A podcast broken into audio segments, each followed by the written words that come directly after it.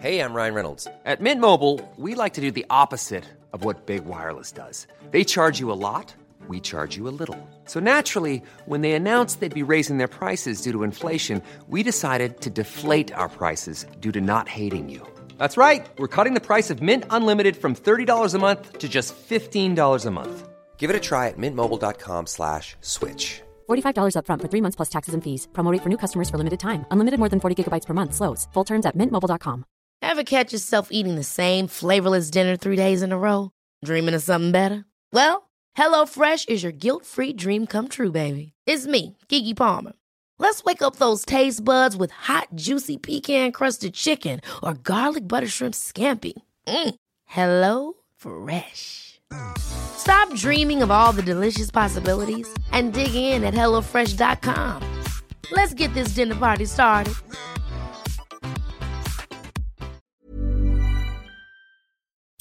You're listening to Cork Today on replay. on C103. Phone and text lines are currently closed.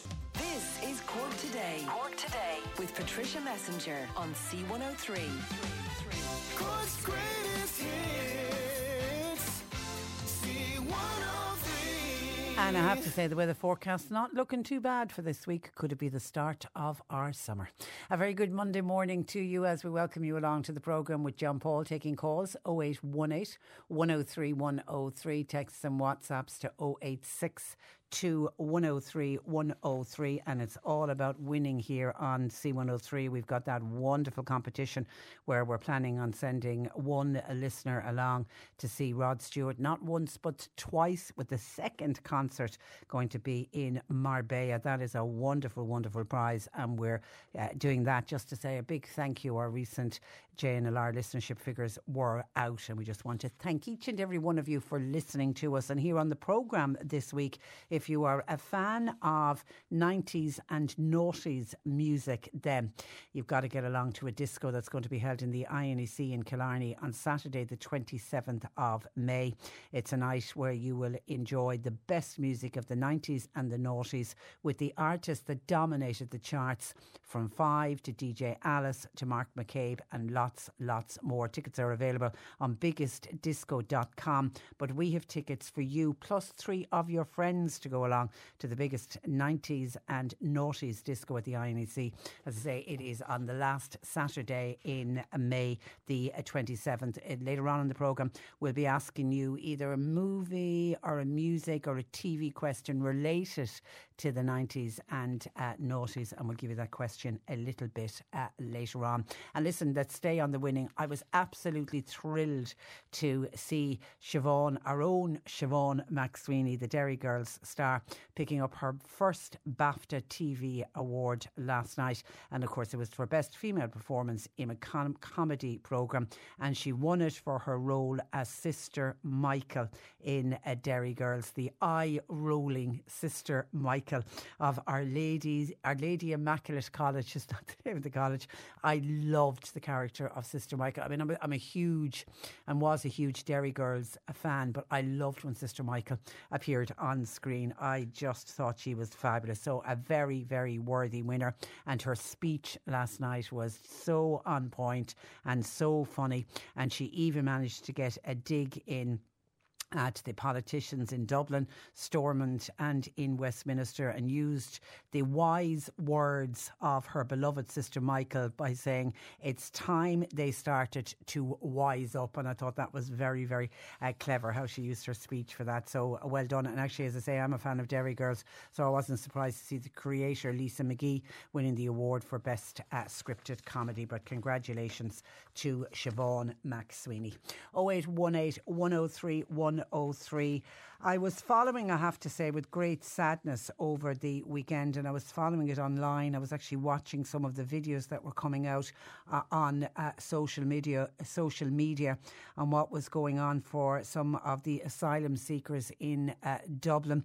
And I, I see the Justice Minister Simon Harris is now going to meet with the Garda Commissioner this week, and that was following the attack that happened in Dublin's uh, city centre at the site of homeless asylum seekers seekers, and that comes after Gardaí are now remaining on very high alert and they're fearful of further violent protests against asylum seekers, and they're fearing that the attack on the tented camp in Dublin city centre on Friday night will now push the far right agitators to step up their campaign against refugees. And I was watching, thinking somebody's going to be killed or somebody's going to be seriously uh, injured.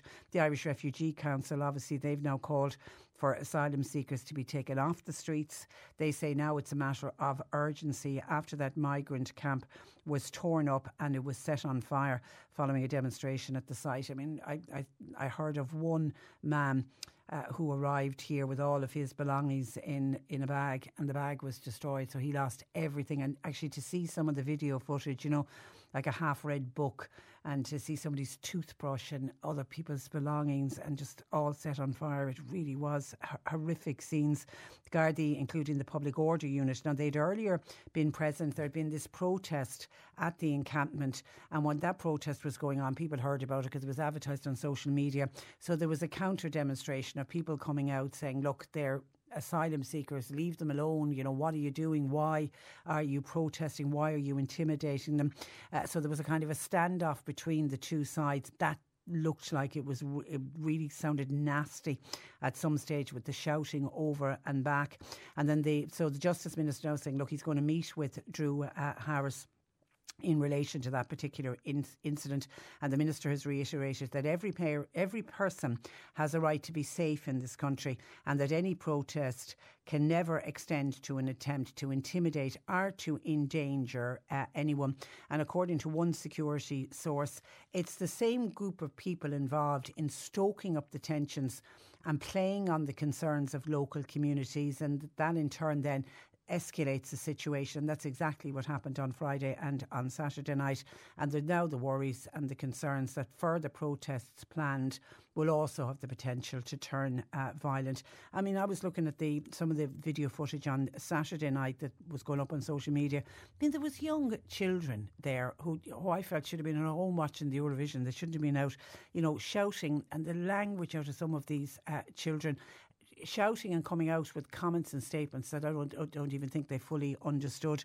So Gardaí now are continuing to try to monitor the online activities of several prominent right right winged agitators because they just stir up the hatred and they just fuel it all and stoke it up and get more people angry and out onto the street.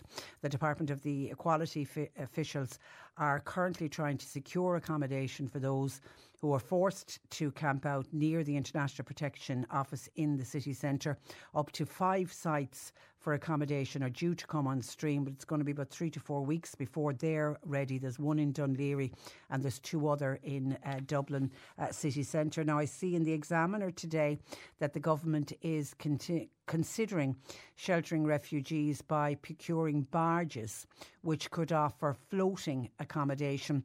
Officials are examining what the British government have done in Dorset, where they have used three story barges to house hundreds of asylum seekers. Now, a spokesperson for the department confirmed that the use of flotels, that's what they're call, calling them, to help with the severe shortage is being considered. Now, it is understood that officials approached Dublin Port about the possibility of accommodating refugees on cruise ships, but authorities there say that the port couldn't function at full capacity if that was the issue. So I don't know where these flotels would actually be placed, but they are uh, looking at that uh, as well as other sites. Uh, but as I say, the other sites, the ones in Laoghaire and Dublin, are at least uh, between like, up to five weeks, whereas we've got we've got a problem now. The Irish Refugee Council's chief executive uh, Nick Henderson is quoted in, in the papers as saying that asylum seekers need to be taken off the street. They need to be put into temporary accommodation, and that needs to happen as a matter of urgency. He said they are clearly now being targeted by the far right and their supporters. So they say they've grave concerns for the immediate safety of these uh, people and they need to be brought in off the street and somehow given temporary accommodation. Over the weekend, the Taoiseach Leo Varadkar, he spoke out about the violent scenes, saying he condemns them unreserved, unreservedly. He said a tiny minority, and it is a tiny minority of people, are clearly determined to make capital out of what is a very difficult situation. Now, the Gardaí are uh, investigating at the moment, and the Taoiseach Leo Varadkar says we simply can't tolerate actions such as this. And while that was going on in Dublin, I also spotted that the the Dragon Den star, do you remember Peter Casey? He ran for president at one stage. He's labelled those who attacked a centre. He is planning for Ukrainian refugees in Donegal. He labelled them as thugs. He had set aside this building in Buncrana and it was set on fire on Thursday night. Now, thankfully, nobody was in the building, but it did cause severe damage. He expressed his outrage on social media over the weekend and he's now vowed to rebuild the centre. And on his social media post, he said, My not for profit centre for Ukrainian refugees in Buncrana was broken into, severely damaged by fire. He said the sick individuals who did this do not represent the good people of Donegal. And he said he's now more determined than ever to open up even more centres to help Ukrainians. But looking at what happened uh, in Dublin, you just have to stop and think where has our humanity come? At the end of the day, these are human beings who find themselves homeless in a country that they don't know. Many of them are fleeing atrocious uh, conditions. Now, while while some may be economic refugees, and I know that's always the, the, what the far right's saying, they're economic refugees. They're fleeing not necessarily because their life is, is at risk in their home country, but they're fleeing for a better life. And God knows enough of the Irish. Uh, we have been economic refugees over the years. There, and I absolutely accept that some of them may have a criminal history, but we can't tar all refugees with the one uh, brush. Many are genuinely fleeing uh, persecution, and burning their possessions and threatening them is just simply so uh, wrong. And I genuinely, hand on my heart, think that the majority of decent Irish people would agree and would not want to see uh, what happened. Like people do, absolutely, people have a right to protest. People mightn't always disagree with government policy, and therefore they do have the right to pro- to uh, protest, but they don't have the right to commit acts of violence, and they certainly don't have the right to intimidate people. As I say, where has our humanity gone? Jura said what happened at the weekend in Dublin was not right right and it was unruly. But acts like this will continue as the far right is gathering support. It is now up to the Irish government uh, to look now at our borders and to protect them as we cannot cater for everybody coming into this country. Something has to be done, and the ones that have arrived have got to be accommodated because nobody wants to see people like that. Nobody wants to see encampments on the streets. I absolutely uh, accept that. And Anne says, Good morning, Patricia. We have to stop asylum seekers when we have no places for them. Hotels now are only taking the Ukrainian refugees. We can't have rows of tents on our streets. Uh, 100% something has to be done. And it was, we allowed too many people. I think it was, it got to five, over 580 uh, came into this country with no place for them to stay. And the only option was for them to go into tents in, in Dublin City. And then that's what happened when the far right uh, get involved and they stoke up this hatred. And uh, as I say, decent people certainly don't want uh, to see that. 0818 103 103. Uh, John Paul's taking your calls. You can text or WhatsApp to 0862 103 103. Cork today on C103. Now, last week, Beaumont Residential Care in Cork announced that its nursing home, which provides care for 73 residents, is to leave the Fair Deal scheme at the end of the month. We were hoping to speak with somebody from the Care Choice group that run that nursing home, but unfortunately, they're not available to speak to us uh, today. So, is there now a danger that other nursing homes will also decide to leave the Fair Deal or worse, decide to close? Tadhg Daly is Chief Executive of Nursing Homes Ireland, which represents private and voluntary providers. And uh, Tadhg joins me. Good morning to you, Tadhg. Good morning, Patricia. Good Care, to speak with you again. And great to speak with you. Care Choice's announcement last week, did it come as any surprise to you?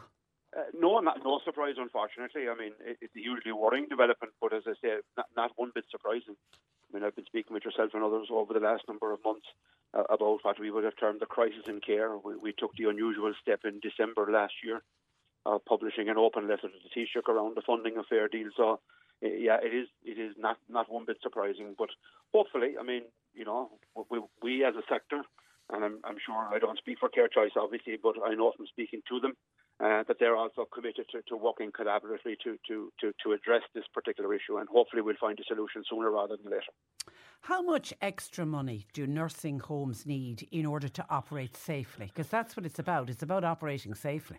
It is absolutely, and it's it's also about fairness. I mean, the, the fair deal is, you know, uh, many of our members would call it the unfair deal. Um, you know, which which is not surprising when you look at the figures. I mean, the, the figures in Cork alone, for example, and I, I stick to Cork just for, for the purpose of today's conversation. I mean, there's 19 public nursing homes across Cork City and County, uh, and they receive 1,734 euro per resident per week. Uh, and across the 48 private and voluntary homes, uh, their weekly fee is just 1,073. So there's a there's a difference there of you know 661 euro per resident per week, and and that that is at the nub of the issue really, um, is is the unfairness of fair deal. I mean, each individual home negotiates, as it were, with the National Treatment Purchase Fund, and you know it depends on the resident profile, it depends on the staffing, uh, but we know from a myriad of government reports. I mean, the C&AG, the Public Accounts Committee, the Ombudsman report, uh, the value for money review, they all have said that the current pricing model is not fit for purpose.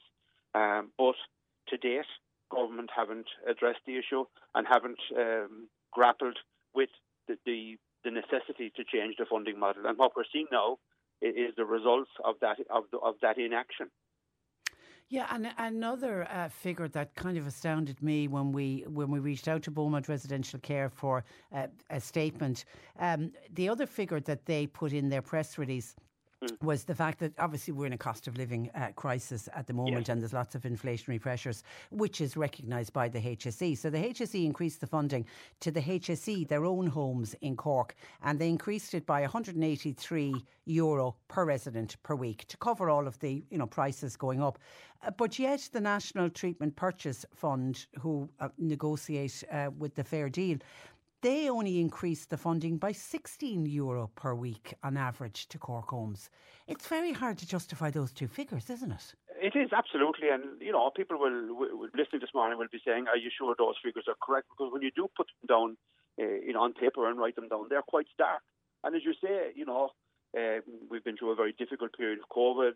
Um, we're now into a period of hyperinflation, and ultimately, many nursing homes are are locked into agreements with the state for the provision of care.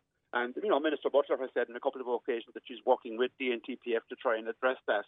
Um, but to date, nothing, nothing concrete has happened. And my fear is that if we don't act uh, with, with some urgency on this, that we will see further homes um, uh, across the country who will have, be forced into either making a decision to close. And we've seen 23 closures in the last uh, 16 months. Um, but this latest news in, in respect of, of Beaumont residential care to leave the Fair Deal scheme, you know, could become uh, a feature of other homes if, if the um, appropriate action isn't taken by government.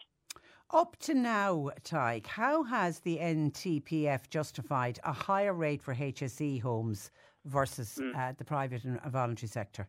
Well, the, the, interesting thing there, Patricia, again, which your listeners will probably say uh, with, with some incredulity, is that the, the HSE don't negotiate their fee at all. Um, so the, the fair deal and the NTPF only negotiates with the private and voluntary sector. So the HSE effectively say, you know, here's our cost and it's met, whatever that cost is. No oversight, uh, no negotiation, no annual review. It's basically here's the cost and it's met. Whereas our members have to justify every single euro, uh, which is appropriate given that it's public money. But when we when our members didn't make the case for increased funding, you know, by virtue of the changing of the dependency of the resident uh, or the increased cost as a result of the inflationary period, uh, it's met with a brick wall effectively. And, you know, that'll only lead to one conclusion, which is, you know, more homes closing, as I say, or unfortunately, more homes leaving leaving the Fair Deal scheme. Um, Oh, but but what about the HSE um, making the point that public nursing homes receive more in funding as they generally have higher costs of uh, care? Um, and that was part due to the HSE run facilities Mm. have higher ratio of nursing staff compared to the private uh, sector. Um, and then they've uh, obviously they've different rates of pay and different leave Mm, in, entitlements uh, than the public sector. Can that could that justify it? Well, that's the, that's the nub of the issue. I mean, the fair deal is supposed to be a, a single scheme. I mean, all of nursing homes, whether they're public, private, or voluntary, are inspected and regulated by HIQA. And then the fair deal scheme is supposed to be a blind, whether it's public, private, or. And our members, you know, can't compete at the moment in terms of staffing. I mean, you and I have spoken on many occasions over the last couple of years about the heroic uh, staff who work across the health service, but particularly in nursing homes. And our argument is that those staff in public, private, and voluntary, and particularly in the private and voluntary, should be paid on a par with those uh, in, in their in their public sector counterparts. So that's where the, the issue is ultimately. Um, so the, the fee structure that's currently there is suppressing the wage rates uh, and the remuneration and the terms and conditions of staff who work in the private and voluntary sector. And, you know, we're not naive. There's not going to be, you know, a couple of hundred million overnight. But even if government were to sit down with the Nursing Homes Ireland and say, right, okay, over the next two to three years, we're going to engage in a programme uh, of bridging that gap between public and private, then, you know, at least there'd be some certainty and some confidence re-injected back into the sector. Whereas at the moment, our members are saying to me, there's no future. Uh, what we're seeing is, um, you know, constant uh, reviews of fair deal, nothing happening. So what I'm, what I, I'm being forced into either closing or, or withdrawing from fair deal. Um, you know, we wish to work collaboratively with the government, obviously, to address this. The sector has a huge role to play, as you know, in terms of meeting the, the care needs of an aging population. But to do so, it, it must be it must be resourced, and the staff are, are key to that. Uh, you know, what we want ultimately is equal pay for equal work. Yeah, I, I, I know uh, profit sometimes can be a dirty word, and at the end of the day, these private nursing homes uh, are businesses. You know, they, Yes. you know, they have to make some kind of uh, of a profit. Do many nursing homes make large profits? Well, I mean, ultimately, you're right. The investment required for a nursing home in the morning is significant. So, in the first case, you know, there's a significant investment towards, you know, bank loans, uh, and the capital cost has to be repaid. Um, and then, you know, you do need profitability to be sustainable uh, and to continue to provide a high standard of care. I know from talking to members across the country in the last uh, 12, 18 months that they felt because of the funding model, they didn't have an option but to close. They weren't going to, to scrimp, as it were, on, on resident uh, safety um, and, and resident care. Um, but we're currently working with PricewaterhouseCoopers to, I suppose, uh, get a better picture of that. And I know from the early results, which we published in a number of weeks, that a significant number across the country are currently, uh, as we speak, losing money on, on a day-to-day basis. And clearly, that's that's unsustainable. Um, I mean, they need to be sustainable. They need to reinvest, for example, in their property uh, and in the building. Um, so all of those elements are critically important. And you know, the private and voluntary sector still provides excellent value for money to the state. And the fact that it's independently regulated means that all nursing homes have to meet the same standards, whether it's public, private, or voluntary. Now, I'm assuming behind the scenes there's some kind of negotiations uh, and talks going on with Beaumont uh, Residential Care, and hopefully uh, things will get sorted before the end of the month. But if it doesn't, uh, where would these residents go if their families can't afford to pay for private care? Well, and, and that's that is the issue, and I don't know what's happening in the background, but I do know from talking to other members across the country, as I said earlier, if they are in the middle of a, a deed of agreement, so if they have a contract which isn't out for another six, eight, or twelve months, uh, there is no uh, commitment from the NTPF to reopen those contracts. So, I mean, I don't. I'm normally a, a, a glass half full merchant and, and try and stay positive. But back to your question, I mean, that is the critical issue. Um, you know, the availability of beds on the one hand in, in Cork is, is, is challenging. But more importantly, this is their home. For many of those residents, they have lived there maybe for one, two, or three years. So to ask them to leave what is their home is unconscionable in my mind. Um, so at a minimum, uh, I think what Care Choice have asked uh, in, in their public pronouncements is that the HSE would step in and at, at a minimum secure the funding for the existing residents who are in the home. And then it may be a case that no new residents uh, could be admitted to uh, that particular home or indeed any home under fair deal if they fail to fail to agree a rate. Shocking. It's just, uh, it's, it's the families in particular. I mean, Correct. it's just, it's, it's dreadful. Eddie in Bandon wants to know is the reason nursing homes are pulling out of fair deal? He's heard that vulture funds are purchasing nursing homes and it's all down to profit. Well, there- there's been some investment into the sector over the last couple of years, and I think you know sometimes the language can be quite pejorative around investment. I mean, as a country, we, we very much welcome foreign direct investment in, in all sectors. I mean, the pharmaceutical sector in Cork is a classic example. Without foreign direct investment, you know, we wouldn't be as successful as we are. Um, so yeah, there has been some significant investment over the last number of years uh, by overseas investment funds uh, to the sector, but ultimately that has all ceased now because of the uncertainty around around the funding model. And if that continues to happen, two things will happen. One is that the existing homes may may close. Uh, there'll be no new investment, and then we have an aging an aging population which we need, need need to care for. And you know, people will say maybe the state should do it, and if that that may well be the case. But I know from looking at recent figures that the new homes and built by the state, i.e. the HSE, the, the average cost was 471,000 euros per bed. Um, so, you know, Wow. that's pretty pretty staggering. We've seen as well, you know, the National Children's Hospital, it, it, you know, it's way over budget. It hasn't come in on time. Whereas the private sector has the ability to deliver that. It's independently regulated, as you know, from HIQA in terms of a standard. Um, and that has been the policy of government for a long number of years. The, the provision now is 80% private and voluntary as against 20% public. If that were to change, then obviously we'll deal with that.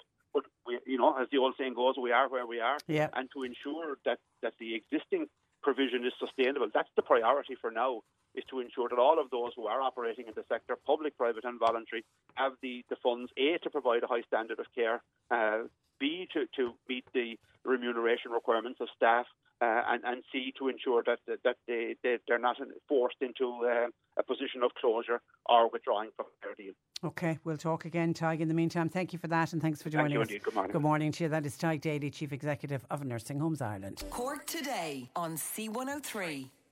Now, a 49 year old man from Doneraile is unfortunately in an induced coma in a hospital in Ho Chi Minh City in Vietnam after suffering life threatening injuries in a crash at the end of last month.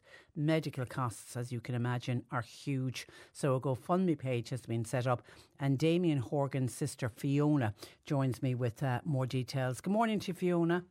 Hi, Patricia. How are you? I'm very well. I mean, firstly and, and, and foremost in all of our minds, what is the latest on Damien's condition? Um, so he remains very critical. Um, he had surgery last Wednesday uh, to repair his ruptured uh, lung. It was collapsed. Uh, his ruptured bronchus and had several uh, tears in his left lung. So he's had the surgery last Wednesday, and there was some slight improvement. Did an X-ray on the Friday. There was a slight improvement in the lung, but it kind of hasn't really gotten much better since then. He's still quite dependent on um, the ECMO machine that's kind of helping to, like, replacing the function of the lung, and he's still ventilated, so he's still very critical at the moment. God help him. Do, do you know at this stage what happened on the 26th of April? So, like, we can only re- really go by the police report. Um, so, like, we started getting messages in in the morning through the WhatsApp group from his friends, um, and they one of them had gone to the police station the following day to kind of get a proper um, report. So they said that he had cra- he was on his motorbike and he had crashed into a barrier. Um, they kind of said that there was, as far as they could see, there was nobody else involved. But I suppose, uh, like eh, something like this would be kind of a massive thing in Vietnam, being a foreigner being injured like that. So um, they kind of said that they said that there was nobody else involved. Like we haven't kind of disputed that. His motorbike is still in the police station. Um, I mean, kind of it was something that we didn't really kind of go to explore any further. I suppose we were kind of just really focusing on Absolutely, absolutely. Regardless stage, of yeah. if there was someone involved or not, it could have been just one of those random things where the bike Yeah. skidded. God knows anything could uh, could have happened. But Yeah. devastating, Fiona, for the family to get that kind of information when you're so far away. Yeah, oh, definitely. Um, like we all kind of obviously went into shock initially, you know, and the information was very patchy.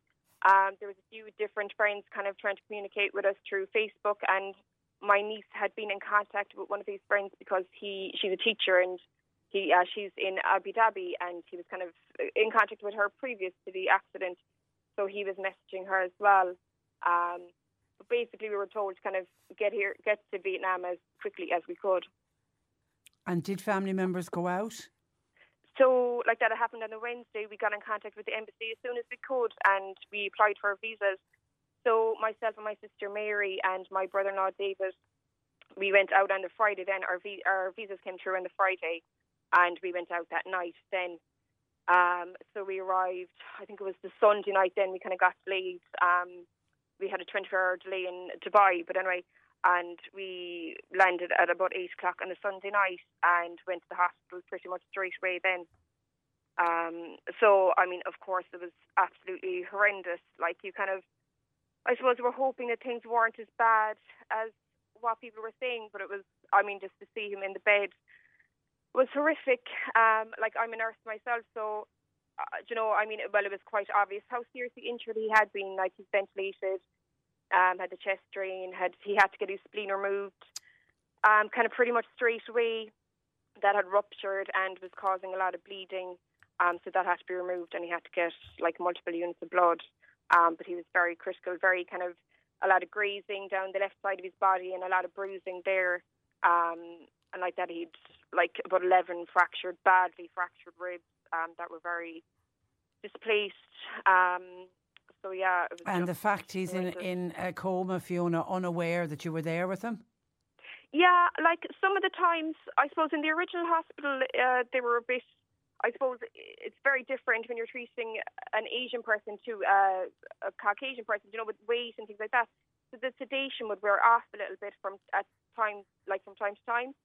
So, like you would see a little bit of reaction in his face, but it's very hard to know, I know, whether he I knew know. it was us or not. And I suppose we were reluctant I suppose we spoke to him some bit, but I think he would have been very confused as in why we were there I know. because he had been there for four years. Um, like none of us have had the opportunity to go over before this. Um, so I we were kind of worried that we would confuse him more than why we were there. And as well, because the ribs were so badly broken, they didn't really want him to be kind of moving around too much or anything, just in case he caused further damage to himself. And and he's moved, I believe, to another hospital. Is is is the treatment? Are you are you satisfied and happy with the treatment he's getting? Yeah, so like when we went to see the first hospital, I mean, you actually couldn't describe it. Like compared to the cleanliness of hospitals in Ireland, there was no comparison. So we were very anxious to get him out of that hospital as soon as we could. Um, I suppose they were saying that he was too unstable and that they wouldn't be able to provide transport and things like that. And they had a lot of public holidays, so it was eight days he spent in that hospital, and he wasn't really improving. And once the public holidays were over, then they kind of had a team meeting and decided it was definitely better for him to be transferred to a different hospital. So he's moved to Cho Ray Hospital then in Ho Chi Minh, which is about an hour away. Um, and that's one of the best hospitals in Vietnam, thankfully. Great. So, So, yeah. he's, so, so he's he's absolutely in uh, the right place. What, what was he doing in Vietnam? You say he's there four years. He was working as an English language teacher. So, um, yeah, he's been doing that for about four years now. And loving it. Oh, loves it. Yeah, he had been in South Korea for about nine years before that, and China for a couple of years as well. So he just really He's loved glo- Asia. He's a globe trotter for sure. Yeah, definitely. He really loved it. I suppose like that. He's very kind of gentle and quiet, and I suppose the respect that he got, he got a lot more respect over there as a teacher. He was, you know, the commu- uh, the students, I suppose, like that would have been um, kind of more respectful and things. So he really like embraced the culture and really enjoyed it over there, and has made an awful lot of friends in Vietnam as well, thankfully. Any medical insurance, Fiona? So his medical insurance was linked to a previous job. So Oh. Which, yeah, so he would have left that um, about a month or so ago, and he was kind of in the process of getting another job, which hadn't kind of finalised yet. So yeah, he has no medical insurance at the moment. I think the previous insurance probably would have only covered maybe twenty percent anyway. The cost of health insurance over very expensive. Um, so it's it's a big kind of luxury to have very good health insurance. Um, but at the moment he has none. Um, his friends were kind of looking into anything they could do about that at the moment, but there's been kind of no no joy. So he has no medical insurance at the moment. Um, so yeah, it's kind of up to ourselves to kind of we're trying to provide the money to pay for it. Um, And how much of is it? course- Is it costing? So like we, it's probably about like twenty or thirty thousand we've paid on medical bills so far. Um, I haven't kind of done an up to date amount at the moment, but when like you have to pay for literally everything, so even the transfer from one hospital to another, had to pay. Then when he was brought to the ICU there, they said it was going to be between seven hundred and a thousand euros a day, but that's actually increased to about fifteen hundred now, um, because of the extra care that he needs, like because he's because of having such a massive surgery and how much pressure his body is under now, um, he's kind of having to get dialysis as well for his kidneys. So um, that as well is costing more money and top things. So yeah, it's working about fifteen hundred a day now. It's incredible. And, Um, and the, you, the family yourselves, I mean, I've obviously used up every single bit of savings that you have. Oh yeah, completely. Like I mean, obviously you have a, a bit of a rainy day fund, but I mean the cost has just kind of been rising and rising, and like somebody has to be there with him at all. You know, somebody has to be there close to the hospital at all times to consent for any medical procedures because he's still unconscious. Um, so like we spent about ten thousand euros on flights alone. Yeah. Um, yeah. people have been kind of going over for about a week. Um, you know, at a time. So Yeah, to have to have somebody there. So there's a GoFundMe page uh, set up called uh, He- "Help Damien in his uh, fight uh, for life," uh, and Yeah. I've I've checked it this morning. It's doing really well, isn't it? Yeah, oh, it's, the response has been absolutely amazing. Like family, friends, relatives, kind of local businesses and things. The support has been just unbelievable. Um, yeah, it's just been mind blowing, really, like how much people are behind us. You know, I suppose like that, we were really trying to cover the cost ourselves. But a lot of people were asking. It's not like, oh, possible. I- It's not possible, Yeah, it Fiona. It no, wasn't no. And I mean, Yeah. ult- and ultimately, it's to stabilise him. I, I assume Fiona to get him back here, to get him back home. Would that be the long term plan? Yeah, that would definitely be the long term plan. Um, I suppose that the the damage to his lung at the moment, it would probably be a long time before he'll be able to actually fly. Yeah. Um, it's not something that we've kind of spoken to the doctors about yet because he has just been too critical. You know, it's, it's very far ahead. Um, it could be a couple of months, I would imagine, before he will be able to come home. But definitely, um, That would be the long term. for him to come home. Yeah. Okay, so it's um, Help Damien uh, in his fight for life is the GoFundMe page. Yeah, and we also have some donation buckets um, in the Bank of Ireland, Mallow, Gunners, Hairdressers in Mallow, Verby Fashion in Market Square, Mallow, and the Artist Store in Doneraile. And a family friend, Nora Roach, is also holding an open garden fundraiser at her house in Annabella Mallow on the 20th of May from 2 to 6 p.m. just Well to try and help generate Well done. funds. And if any, if there's any other fundraising events, uh, get the details into us, uh, Fiona. and We'll certainly plug it for you and keep in contact uh, with us Thank you. and let us know and, and send on. Uh, eventually, when he opens his eyes and is talking and Yeah. communicating, send on our best wishes to Damien. Uh, listen, Fiona, it's so been a much. pleasure. Thank you for taking time out to talk to us. Thanks. Good Thanks. morning to you. Thanks a million. Somebody is calling out a, a fake news alert, and this is to do with the story it's making a lot of, getting a lot of media attention. We actually hear we had it here on C103 uh, last week as well. It's the story of a the sister says a cruise ship.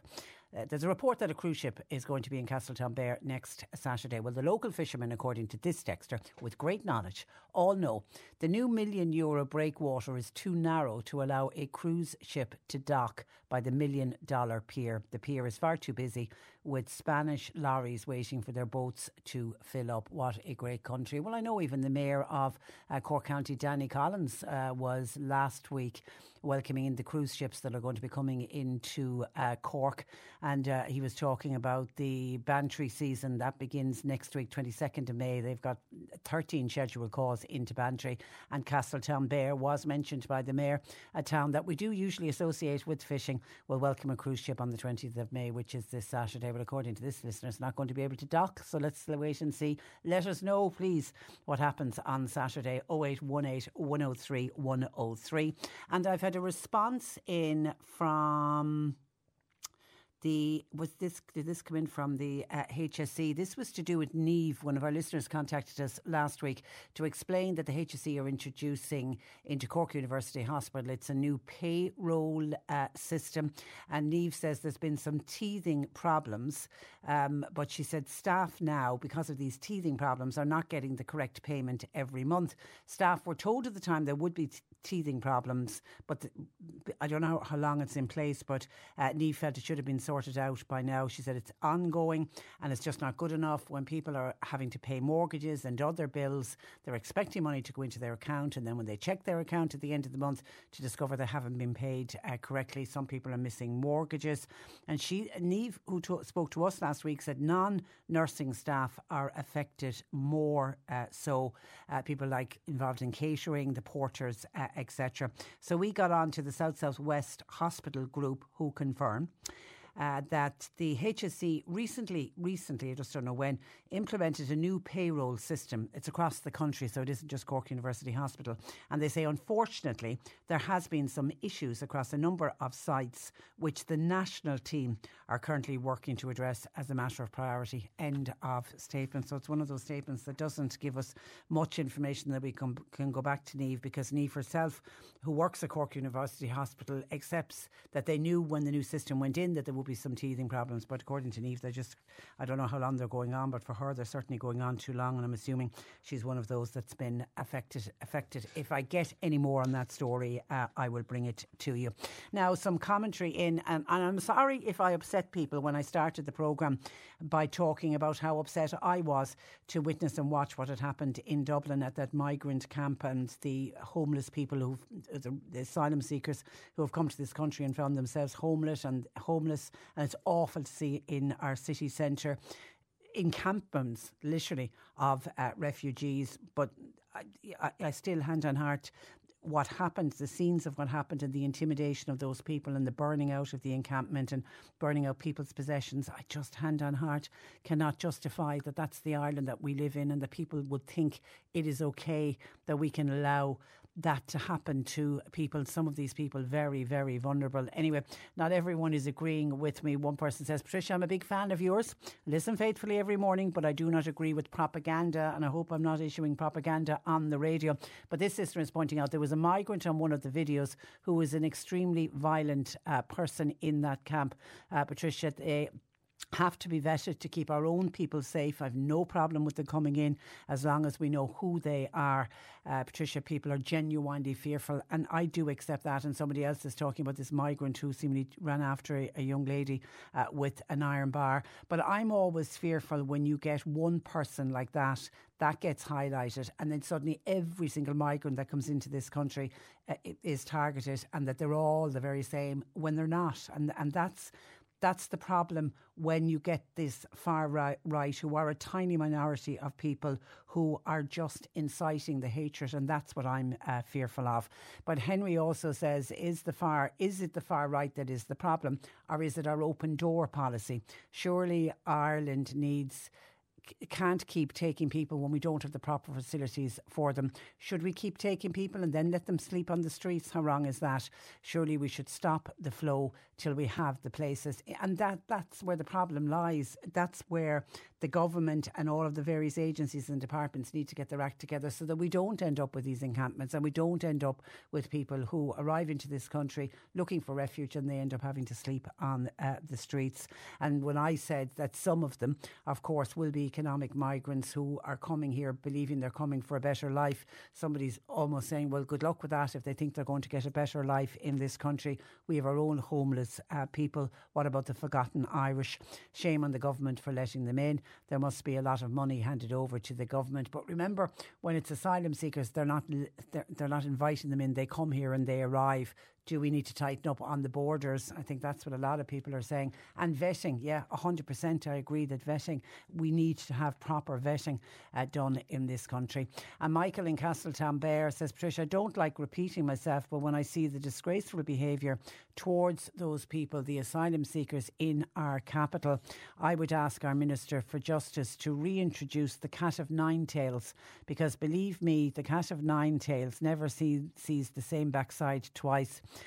Hence, these gangs might stop and think before they abuse helpless uh, people. And that's uh, Michael. Uh, please don't say, Michael, we'd have to go down the route of uh, corporal punishment, but I accept and know the point uh, you're making. 0818 uh, 103 103. Breathe Mallow says, Patricia, I totally agree with the points that you made earlier. People are people, they're human beings at the end of the day. It's disgraceful burning their belongings. Shame on the people who got involved in that. Yeah, and that was just the that was the point. Thank you, Breathe. That was the point of I was making. Like, where is our humanity? I think the majority of us Irish people are decent people, and nobody would willingly do and would willingly agree with what happened uh, with those people. Okay, all well and good. We don't. We need. Do we need to tighten up our borders? Do we need to vet people hundred percent? But don't target everyone with with the one brush. Nobody knows the stories behind all of those people and how traumatized uh, many of them are before they even arrive on our shores. It isn't an easy decision to pack a bag and flee to go to a country that you know little or nothing about. 0818 103 103. And can I just move to a completely different topic? And I very much welcome people's views on this. This is our own Bishop of uh, Cork and Ross, uh, Fintan. Gavin speaking in the Echo newspaper today. I spotted this, and he's speaking out against the pressures family are facing for First Holy Communion and confirmations. And I did notice on Saturday, I mean, we're certainly right in the middle of First Holy Communion season, and I love to see, particularly the little girls, and it's lovely for the boys as well, the girls and the dresses, and they all looking gorgeous, and it, and it's lovely. And as I say, I was travelling at the weekend, I was in Waterford, and uh, as uh, and we were leaving, I was out and about early on Saturday morning, so I passed through a number of towns and villages, and everywhere we went, there seemed to be First Holy Communion on. And then I was down in Tramore across the weekend, and lots of the little communion girls and the boys were out, you know, celebrating their big day. Uh, but you could see how beautifully dressed everybody was.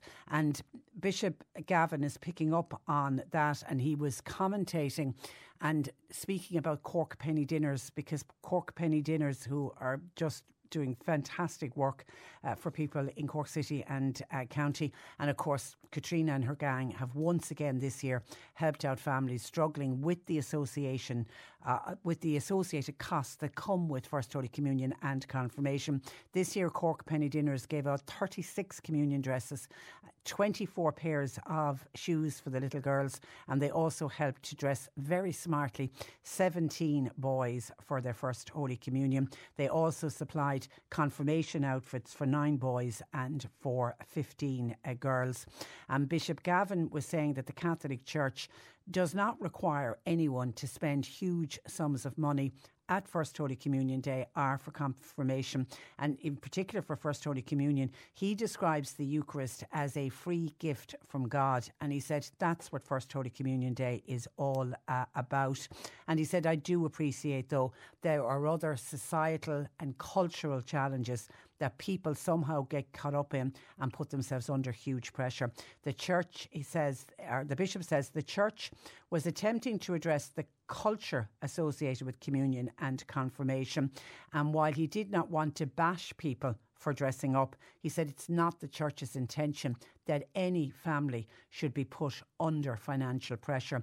He said the pressure some people may feel to spend and to spend money that they may not even have, he said, is coming from places outside of the church and he said outside of the schools and the parishes. And he said they're powerless at the moment to influence that. Now, he said they are trying to do their best and he reckons that they've been some way successful when it comes to confirmation because I don't know if all, but many of the confirmations in Cork and Ross, they wear the, the gowns, they're the, the white garments, you know, which are similar to what a priest wears and the symbol of the Holy Spirit uh, is on it. And I'm assuming they're just hired or given out on loan for the day. And then the bishop is saying what you wear underneath is up to yourself. If you want to go out and buy new, but you know, families don't, they can wear whatever, the child can wear whatever they want underneath. But they can do that for the confirmation.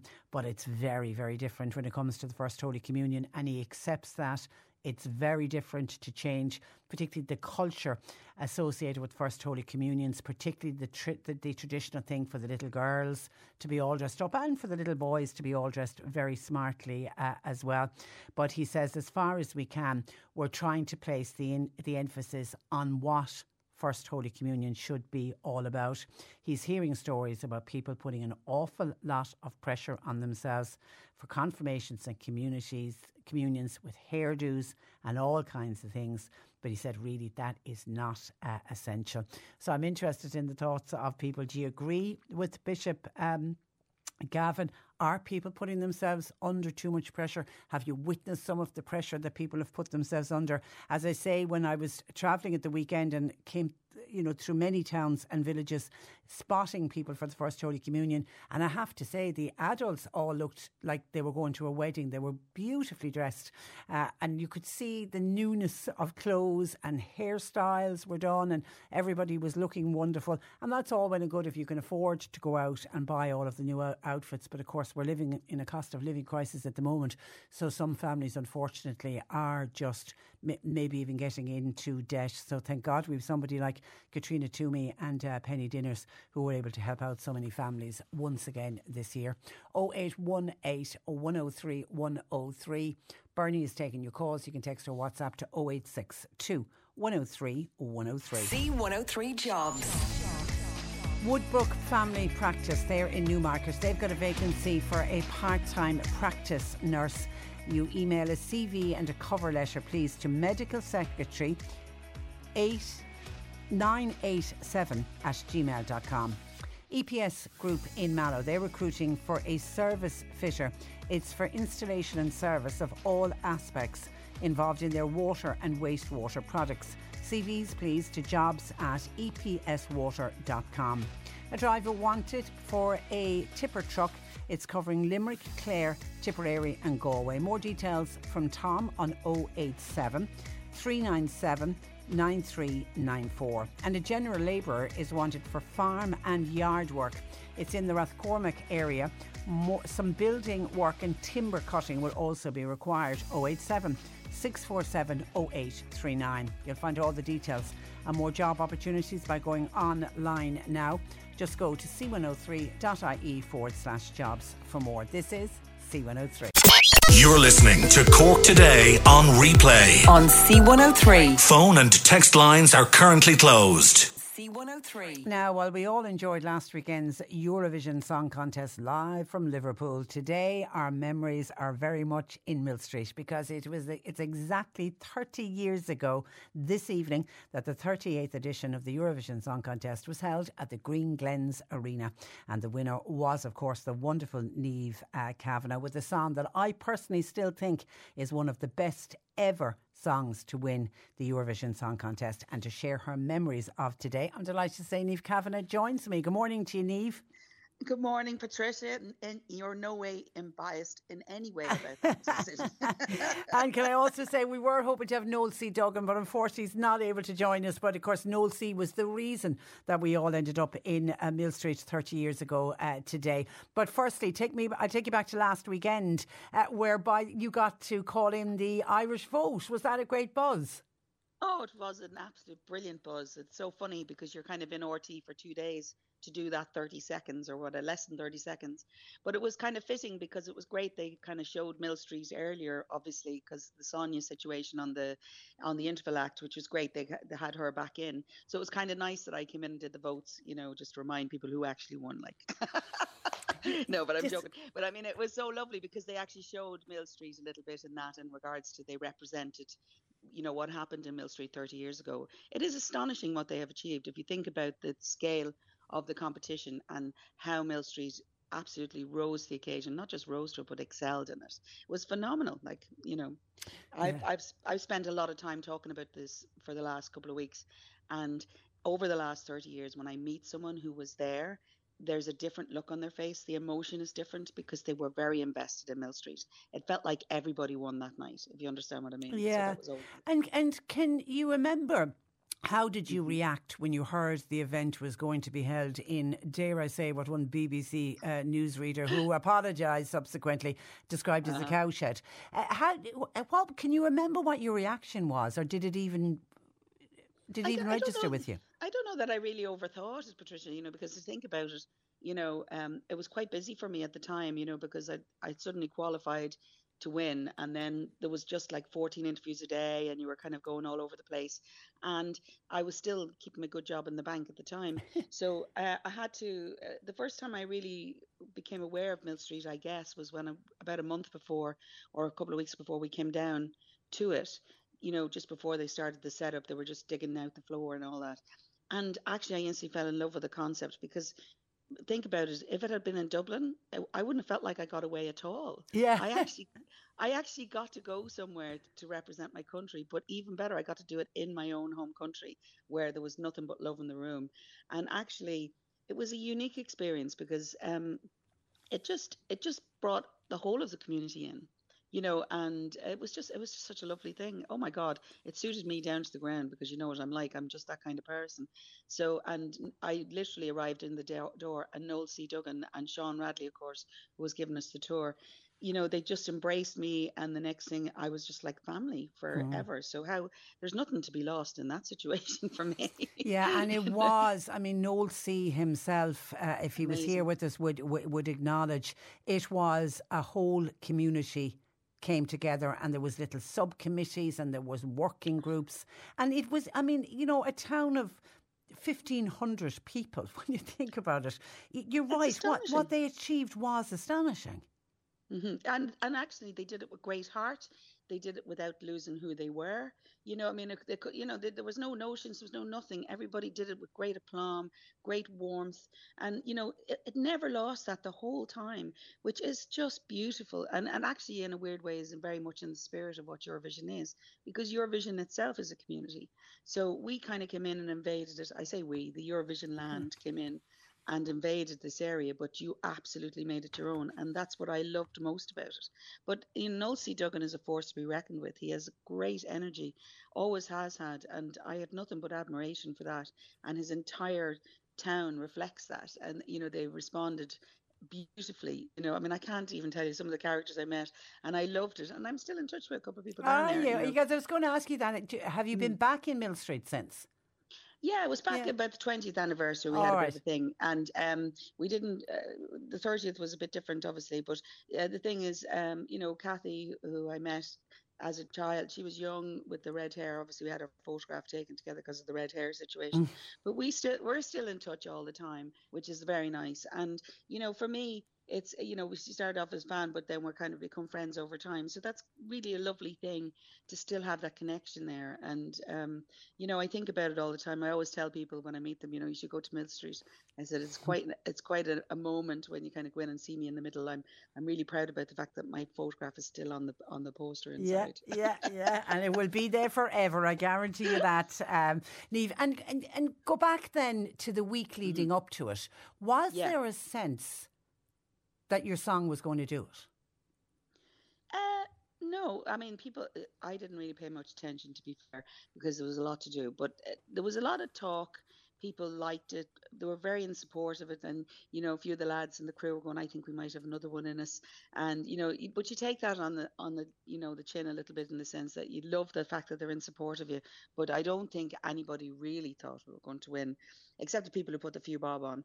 But, you know, I think it was because because we'd won the year before, I couldn't really lose. You know, so if mm. I'd lost, people would have said, "Oh, it's because the year before." But the I I didn't think we were going to win. You know, I didn't think. Did I think we deserved to win? Absolutely. It was a great song. I really loved singing it. It wasn't about that. It you just don't have any control about what the voters do. So it would be down to whether they felt the energy of what you were doing in those three minutes. And there was a lot of good songs and a bit of fun. And the thing, the other thing that happens is when you're there for the week uh, or now two weeks, you think everybody's going to win because all you do is live that. So you're listening to all of the songs all the time and you get to know them all. And actually, you just think you can't really pick out a winner. You know, it's very yeah, difficult. Yeah, yeah, yeah. And of course, it was back in back in your day. It was a it was just a jury vote. This is Paige, the co-host of Giggly Squad, and I want to tell you about a company that I've been loving, Olive and June. Olive and June gives you everything that you need for a salon quality manicure in one box. And if you break it down, it really comes out to $2 a manicure, which is absolutely insane. It's also so easy to get salon worthy nails at home with Olive and June. The difference between how your nails used to look when you did them yourself and now with the Mani system is a complete game changer. The best thing about Olive and June too is it's a quick dry, dries in about one minute, lasts for five days, and full coverage in up to one to two coats. Visit oliveandjune.com slash perfect Mani 20 for 20% off your first system. That's oliveandjune.com slash perfect Mani 20 for 20% off your first system. Hey, I'm Ryan Reynolds. Recently, I asked Mint Mobile's legal team if big wireless companies are allowed to raise prices due to inflation. They said yes. And then when I asked if raising prices technically violates those onerous two year contracts, they said, What the f are you talking about, you insane Hollywood ass? F- So to recap, we're cutting the price of Mint Unlimited from $30 a month to just $15 a month. Give it a try at mintmobile.com slash switch. $45 upfront for three months plus taxes and fees. Promo rate for new customers for limited time. Unlimited more than 40 gigabytes per month. Slows. Full terms at mintmobile.com. There's never been a faster or easier way to start your weight loss journey than with PlushCare. PlushCare accepts most insurance plans and gives you online access to board-certified physicians who can prescribe FDA-approved weight loss medications like Wegovy and Zepbound for those who qualify. Take charge of your health and speak with a board-certified physician about a weight loss plan that's right for you. Get started today at plushcare.com slash weight loss. That's plushcare.com slash weight loss. plushcare.com slash weight loss. Wasn't it? It wasn't a public vote. It was, yeah. Yeah, it was just, Yeah, no, just was. yeah. And the and the I I thought about you on Saturday night because the way the voting went with Norway and Sweden and their neighbouring countries was very similar to what happened with you and Sonia, wasn't it? Yeah, very similar. But you know, it, it's it's a really good thing, you know. And and I know everybody's going, oh, Sweden, they've matched us now, you know. And John, you know, Lorraine's won twice, like just like Johnny or whatever. Well, Johnny's won three times, but but but technically, but you know, the thing is, it's a good thing. It's uh, people are looking at this as a bad thing. It's a good thing. It doesn't take away from the fact that we, as a nation of 4.7 million people, have won. A, co- uh, like a European competition, like a worldwide competition now, really, you know, if- for seven times more than most countries. It's like it's still a brilliant thing. It's, it doesn't take away from what we've done just because they've done it too. You know, I think it was always inevitable too because they've really put the work into their selection process, and you know, and the, a lot of the great songwriters across the world are all you know um uh, based in Sweden. You know, there's a lot of Swedish Mm, songwriters. yeah, you know, yeah. it's it's inevitable that they were going to catch up because they're in touch with what's going on, you know. And you know, I thought Lorraine did a great job, so I'm I'm only happy about it. So it can't be a bad thing. And it's almost like the Eurovision stars have aligned because when they host next year, it's the 50th anniversary of ABBA winning. oh my God, it's going to be the best fun. Can you imagine what's going to happen? Like like I'm sure the world is just holding its breath for maybe ABBA to do a night. I mean, please, please, like You have to, you, you have to. Oh my God, I, I couldn't be happier. Like I'm so excited about it. You know, so I mean, it, listen, it's all good for the competition, and what's good for the competition then still makes us relevant because we're still very much a part of it. And I know people feel a little disheartened because we haven't done as well as we should have in the last couple of years, but I still believe that if we go and you just do what we do, we will we will achieve it again. And we may not win, we may win, but I think even just taken to the stage at any stage of the competition is well worth it. Yeah, You don't we just drop have to- out. Yeah, I, I Yeah, hate when I hear people it. say, "Oh, walk away, I walk away." I just think that's yeah, really don't say that about the no. football, sure. that- No, no, no, and it's yeah, you're, you're you're dead right, and it's almost like you're sour losers. We can't do that. Somebody wants to know: Does Niamh feel we should go back to the national song contest? Was it was it a national song contest when you got selected? Yes, there was actually, and, and I suppose technically the Late Late is the same in the sense that people submit and people perform on it. But I think you kind of need to see them on the bigger stage and see how they react within that. The late late studio doesn't really allow for that. Yeah. So, um, but I know every year RTÉ and the head of delegation, the, Michael Kealy at the moment, they work very hard to try and get people to be invested in it. So it takes more than that. What we need is for artists and writers and the public to support those people who do get involved in it. It's all very well to diss afterwards, but the reality is not enough people are coming forward with good songs and good performances. It's important that we encourage people to do that, not make them feel like, oh God, that's terrible. You know, I mean, and, and I think that's really important to do that, to make them see the value of what's getting involved. They don't have to win it to be, you know, successful. They just have to go in and do what they do. And when we do what we do, we are really hard to beat in the whole of the world stage. We've proven it millions of times. So I just think it, it's very hard for RTÉ because they're trying to do their best, but they're not getting the support from the arts itself and from the public really, because all they do is criticise. They don't come up with actual solutions to how to fix this. And I think I would rather come from a more positive end of things and get people invested in that. Well said. Well said. Did you get over to Liverpool last week, by the way? I think I was the only winner who didn't. But Yeah. then I had business. I had business here. because it, because I mean I, I had a friend of mine who was over there and sending me back amazing videos from the, the Euro Club, which seemed to have gone on not to to the very wee hours of the morning. Um, Mm-hmm. that seems phenomenal. That Euro Club is is it great fun? Oh, it is. It's fantastic. I, generally, when I've gone, the last couple of times, obviously, I've gone as an entrant. Um, when you go as an entrant, you, you, you try to get to Euro Club, but the reality is, when you have a song like I usually have, you can't really be hanging around the clubs till two in the morning. but uh, that's not ideal. But uh, but the point is, um, I did do a similar thing in Vienna a few years ago after Conchita won, and it was a brilliant experience to go. But you don't stay for the whole thing unless you decide to buy a ticket and go.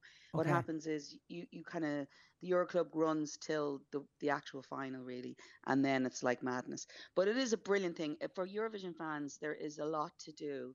Which is wonderful if you think about it. It's not just about the competition itself, but it's there's a lot of lovely things that you can visit around it, and they can just live in Eurovision land for maybe a week or two weeks. And I think it's a brilliant festival. And even if you're not massively into Eurovision, it is a magnificent experience. Um, some year I'd like to go back on the delegation because then I'd have to pass to do whatever I want. Yeah. And uh, and yet you know not be singing so I could have the crack.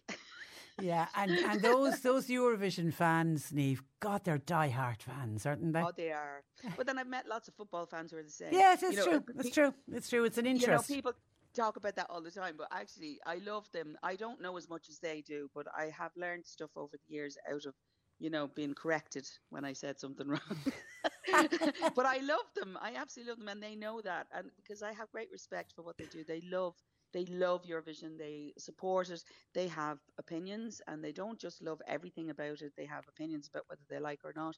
But even if they don't like an entry, they're supportive of it. They talk about them, you know, and they keep it alive. And let's be honest, in a few years' time, please God, I'll have grandchildren. I'll be able to say, I did that. Yeah, You yeah. know, whereas then- I could have said uh, they won't know what that was if it's not there. Yeah, It's and the the knowledge- biggest TV things in the world. the knowledge that those fans have is, is absolutely credited. And just one final piece, because I saw a clip, somebody posted it up online. You Mm-hmm. were invited to, was it the UK, the embassy on Friday night? Was, did they have some kind of a an occasion? Yes. I saw you sing. You were you did uh, the piece I saw was Moon River. What was that? That was just the the, the British embassy, was it? Yes, they were uh, the the ambassador uh, to uh, uh, the British ambassador to Ireland held an event for the Ukrainian ambassador just to celebrate the fact that they were doing both, to really thank uh, them for allowing them to hold the concerts, but just to acknowledge what's going on. And there was a lot of us there, Brendan Graham and uh, Paul Harrington. There was a whole gang of us there, Great. which was really lovely for us. And you know, it was just a beautiful thing, and they were really gracious and very lovely. I have to say, I had a lovely time. Do they have Ferrero Um, Rocher? I, I that was my first look, but I didn't. They, they, they made very lovely. I know there's an expectation when you go to the ambassador's house. I tell you, Patricia, we're showing them we're a certain age. That We know are, that we are, art. because there's other people. I see people. Oh, she's not much. Okay, listen, it was a real pleasure. We can do nothing else but play your wonderful song, and we had to have you on today because we really wanted uh, to remember and take us back. I can't believe where did those 30 years ago. Niamh Gavin, it's always a pleasure to speak to you. Thank you for that, and thanks for joining us. Call Patricia with your comment. 0818 103 103. Cork today on C103. And Paul Kavanagh of McCarthy Insurance Group joins me for our monthly insurance slot. Good morning to you, Paul. Good morning, Patricia. And we want to talk about something that is really quite topical, and I touched on it last week or the week before. And this is to do with our homes being underinsured. Can you explain why so many of us, it seems, have our homes underinsured at the moment? Well, I suppose it's going back a bit at this stage, uh, um, where we all devalued our properties back at 2008. during the financial crash, nobody increased their sums insured. We couldn't afford it. Then we came into the uh, COVID 19 and nobody was doing anything. There was no interaction uh, with people. Our offices were closed, etc.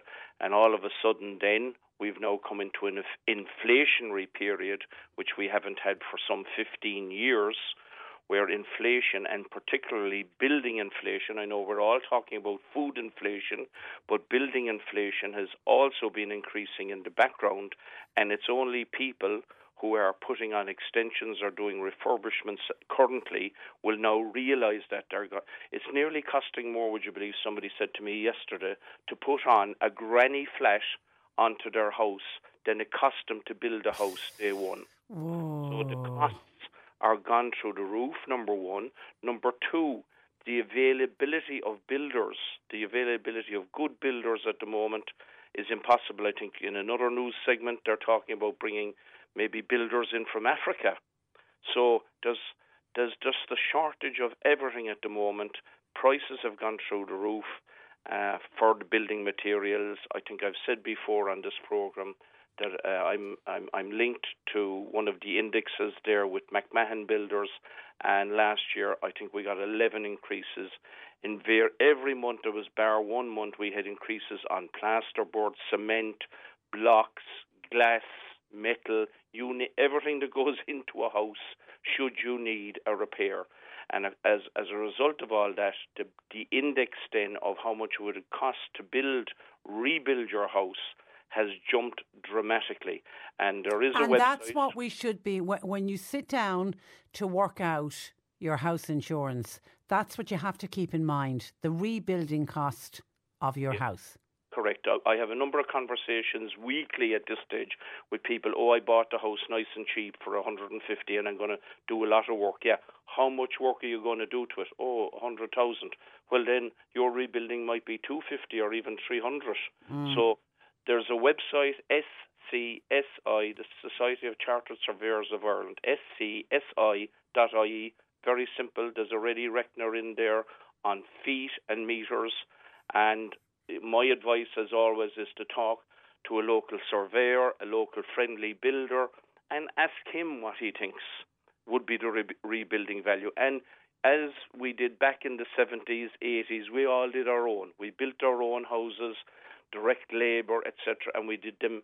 You know, a lot of the bungalows, and I think there was a program There on was our recently, yeah. about the bungalows. Yeah, yeah, we, yeah. You bought the book and you found out how much it was to build the bungalow. You Yeah. built the bungalow with direct labour. That's all well and fine. The price of replacing that today has tripled, possibly, on what you built it for 30 years. Okay, but then just to explain, you see, because I think people get confused here Mm. when they're doing their house insurance. They're saying, oh, sure, I only need to have the house insurance if, God forbid, it burned to the ground and I need to do the rebuild cost.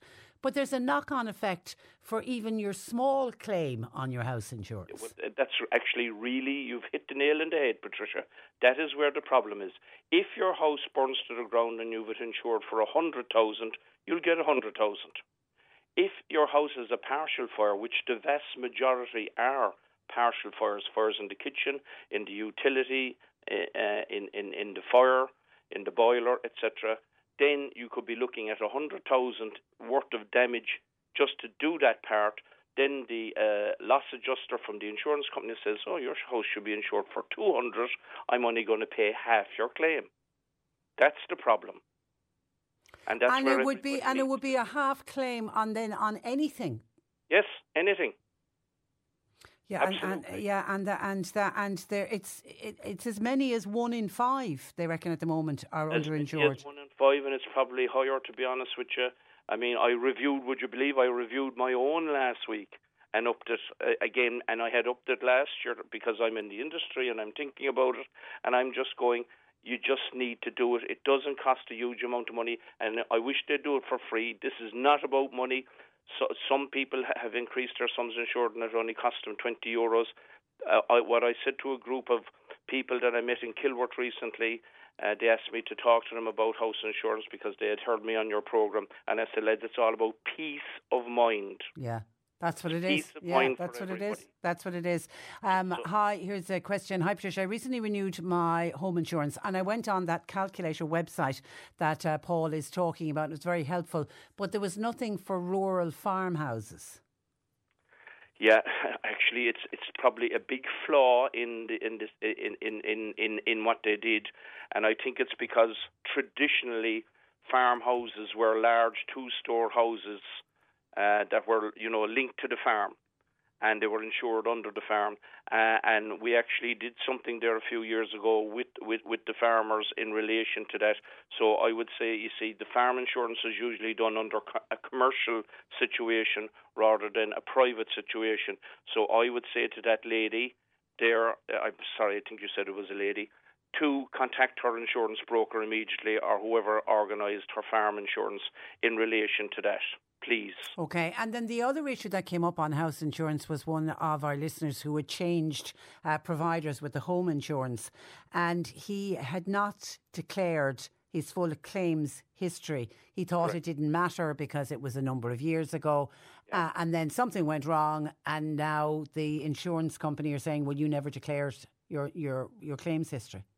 Yeah, well, uh, once again, this is a huge problem with people. Even if you have a second house and you had a, a little claim on the second house, everything must be declared. It's you that is you and your partner that are insuring this house, and you must claim your. You read the questions and answer the questions that you're asked.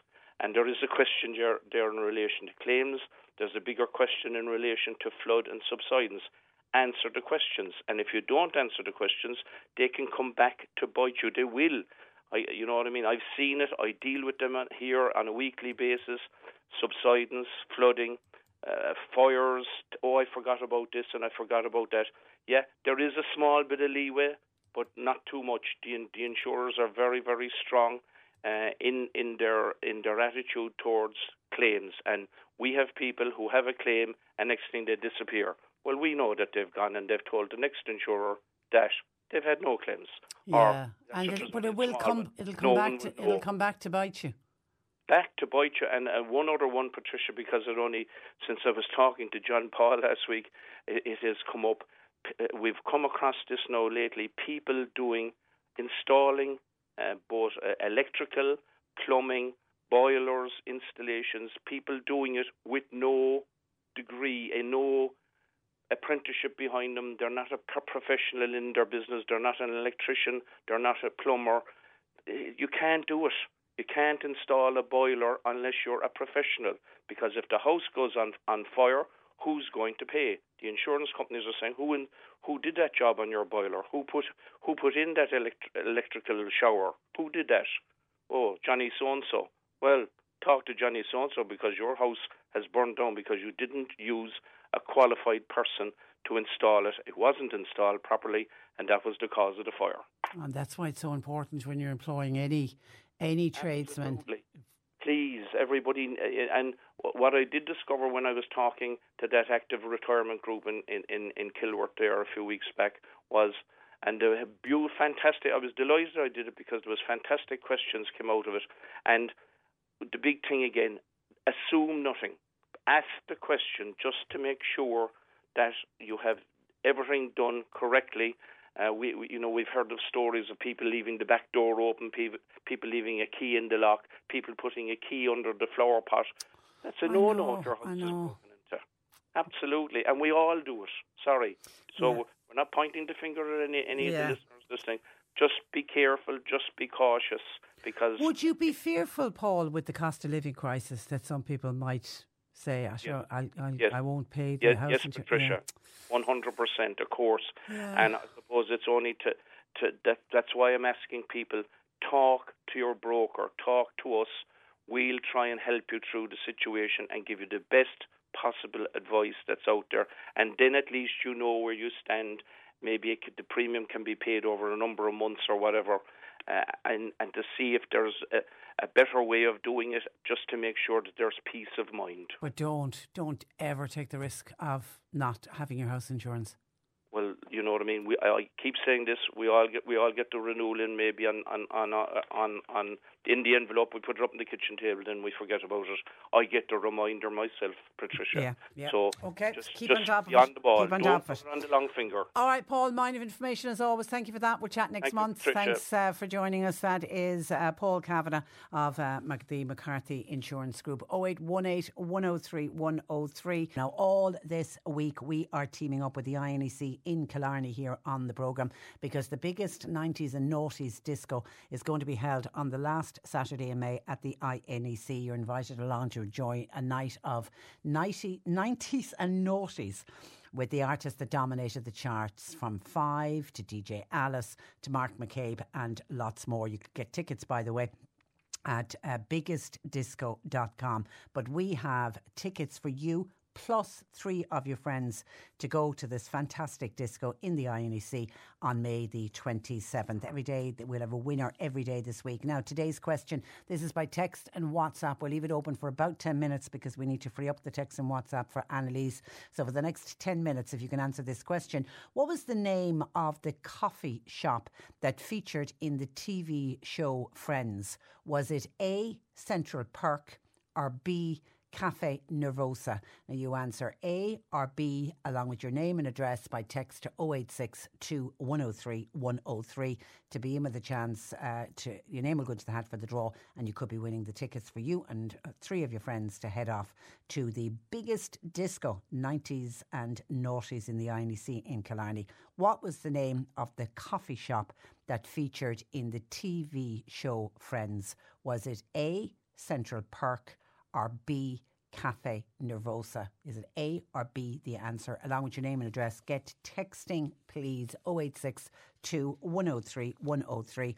Now, as I say, tickets are available on biggestdisco.com.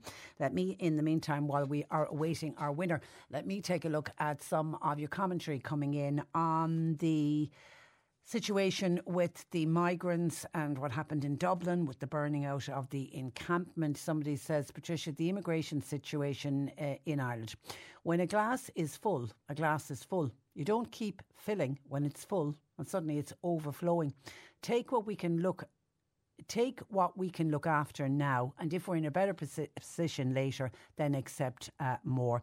Enjoying your show. Thank you for that. Martin in Fermoy says too many refugees in Ireland, Patricia. Should they not have put a cap on how many refugees come into this country? We've no accommodation here because we're housing so many refugees. Our own Irish are homeless.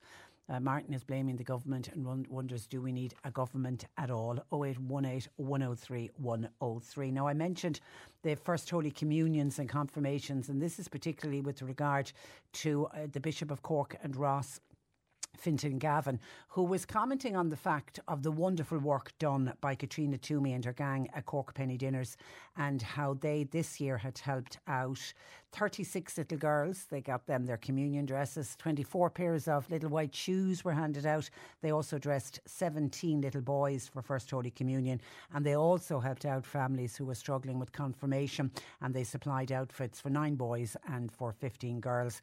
And Bishop Gavin was speaking about that and great work that Katrina Twomey does, but is making the point that families do not need to be spending huge sums of money on the sacraments. And he says about First Holy Communion, he describes that event, uh, the Eucharist, being a free gift from God. And he was saying that families are putting themselves under too much pressure. And I'm interested in people's thoughts and comments on that. Nora says, Our grandchild got his First Holy Communion in Brussels recently. The boys and girls all looked lovely. They all wore gowns. And I absolutely agree with Bishop Fintan Gavin and what he is saying. And he did speak about those robes that they've introduced for confirmation, and they introduced that to try, try to take the pressure away from families. And of course, the idea of the robe is you can wear what you like underneath it, and then the robe is covering you, cov- covers the clothes. So when you're in the church, everybody looks uh, the same. He says Bishop Gavin says he reckons he'd have a hard sell getting that across the line for families, particularly with little girls, with the white dresses and the communion dresses and all of that. But I wondered, do we need to have that conversation? Nora says it's working with Catholic schools in Brussels. Thank you for that, uh, Nora. Catherine says people are gone mad, Patricia, with glam for the first Holy Communion. They're making it like a wedding, especially when it comes to the little girls. Very expensive, lots of money is spent, and at the end of the day, not much thought is given to the prayers at the Mass or what is central to the whole uh, ceremony. And that is what it should be all about. That's my view, says uh, Catherine. John in Leamlara, a lot of people agreeing with you, Catherine, by the way.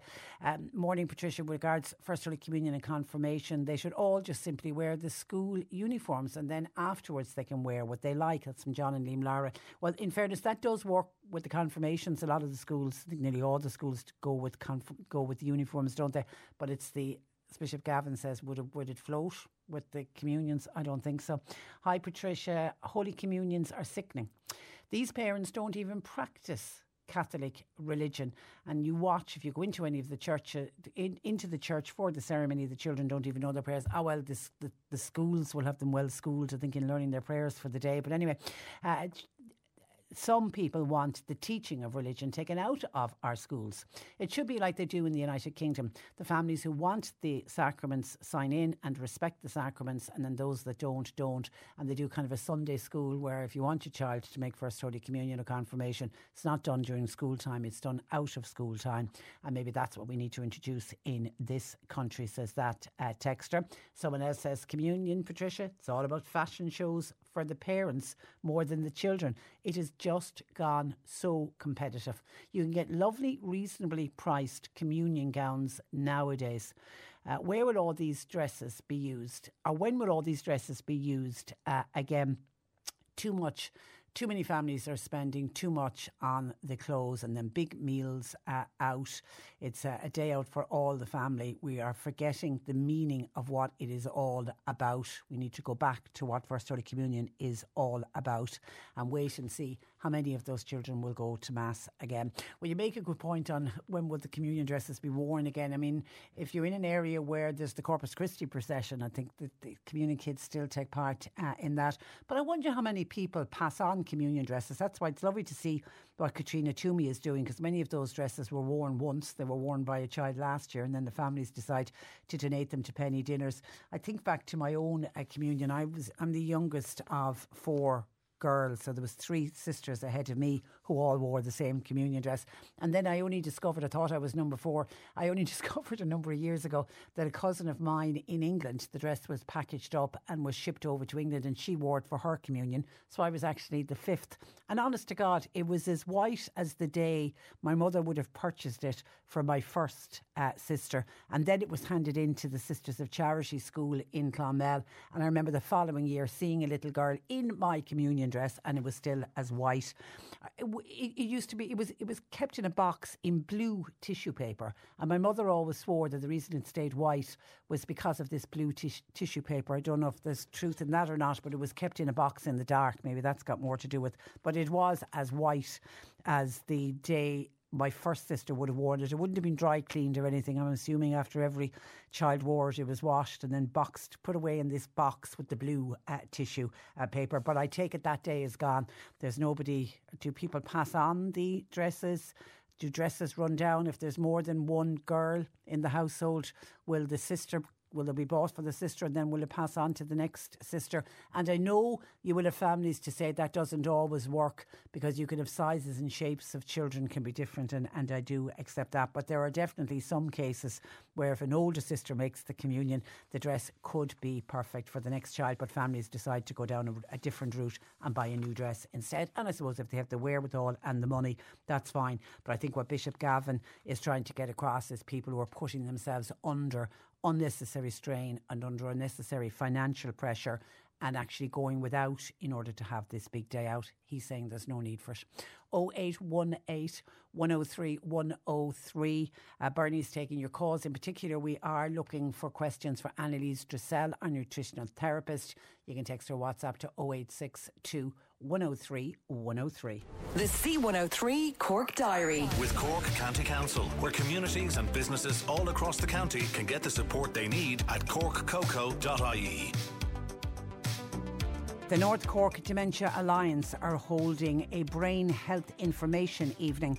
It's on in City Hall in Cork tonight between 7pm and 9pm.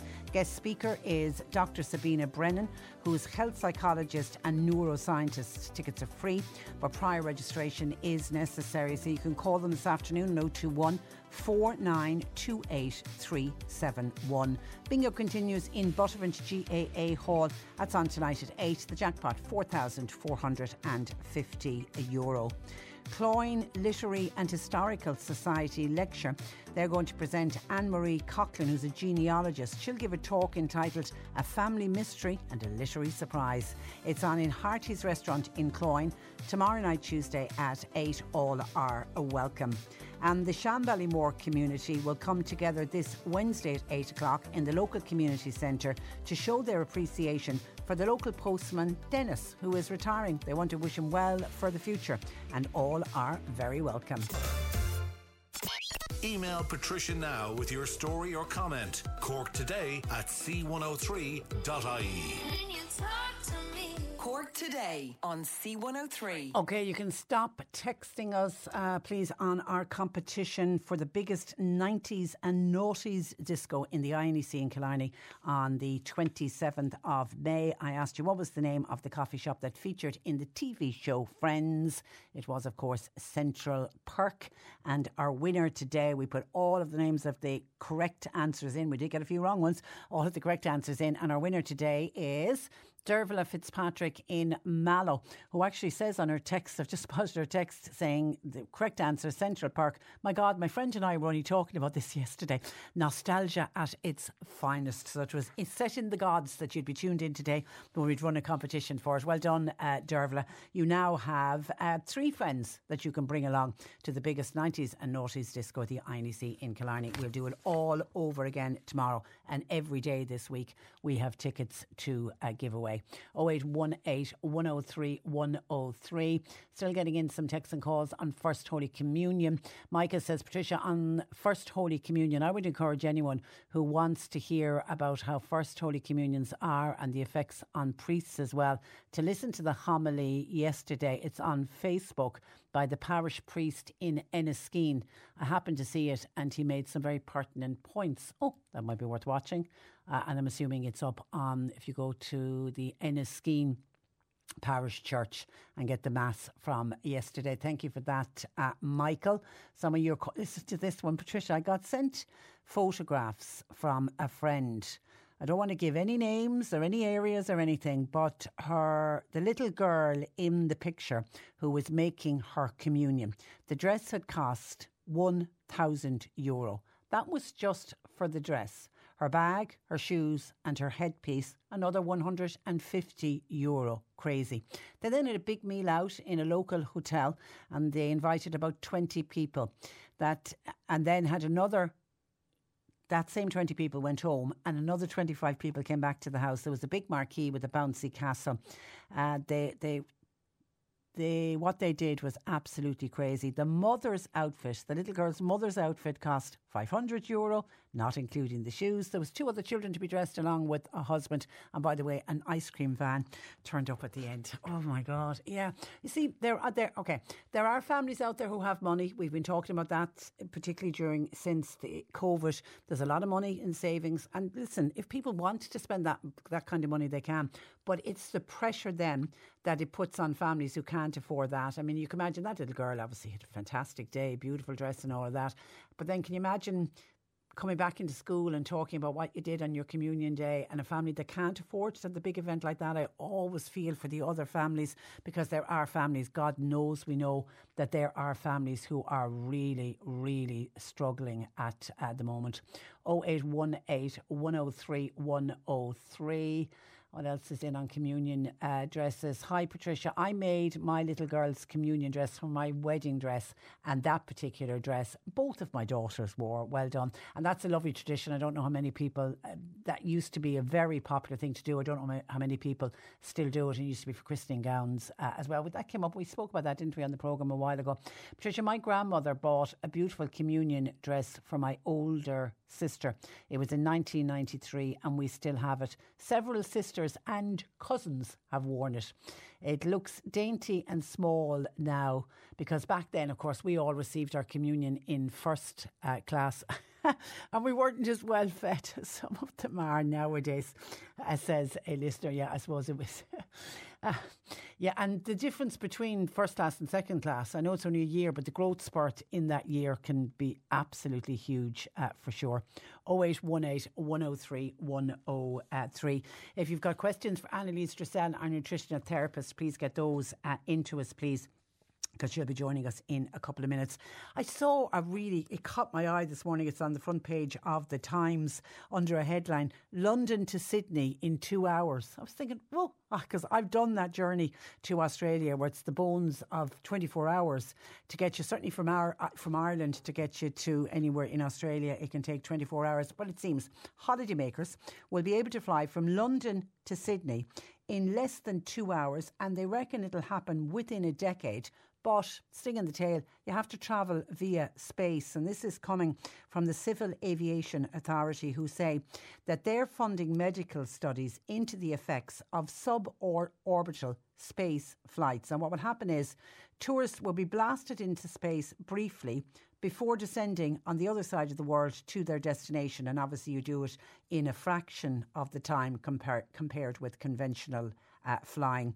Uh, and they say you could do it in two hours compared to conventional flight from London to Sydney at the moment takes 22 hours. They'd have that down to two hour, uh, hours. Now, at the moment, there is suborbital flights. We know there's flights going into space. We've got Richard Branson with Virgin Galactica and Jeff Bezos, a Blue Origin. But at the moment, if you want to go on one of their flights, bit expensive. It's £350,000 per seat. However, regulators believe that they will cease to be the preserve of the super rich and that they will become, there will be intercontinental travel option via space and it will be accessible to everyone. And it kind of, when I read that, when you think about when flights first started, it was only for the super rich.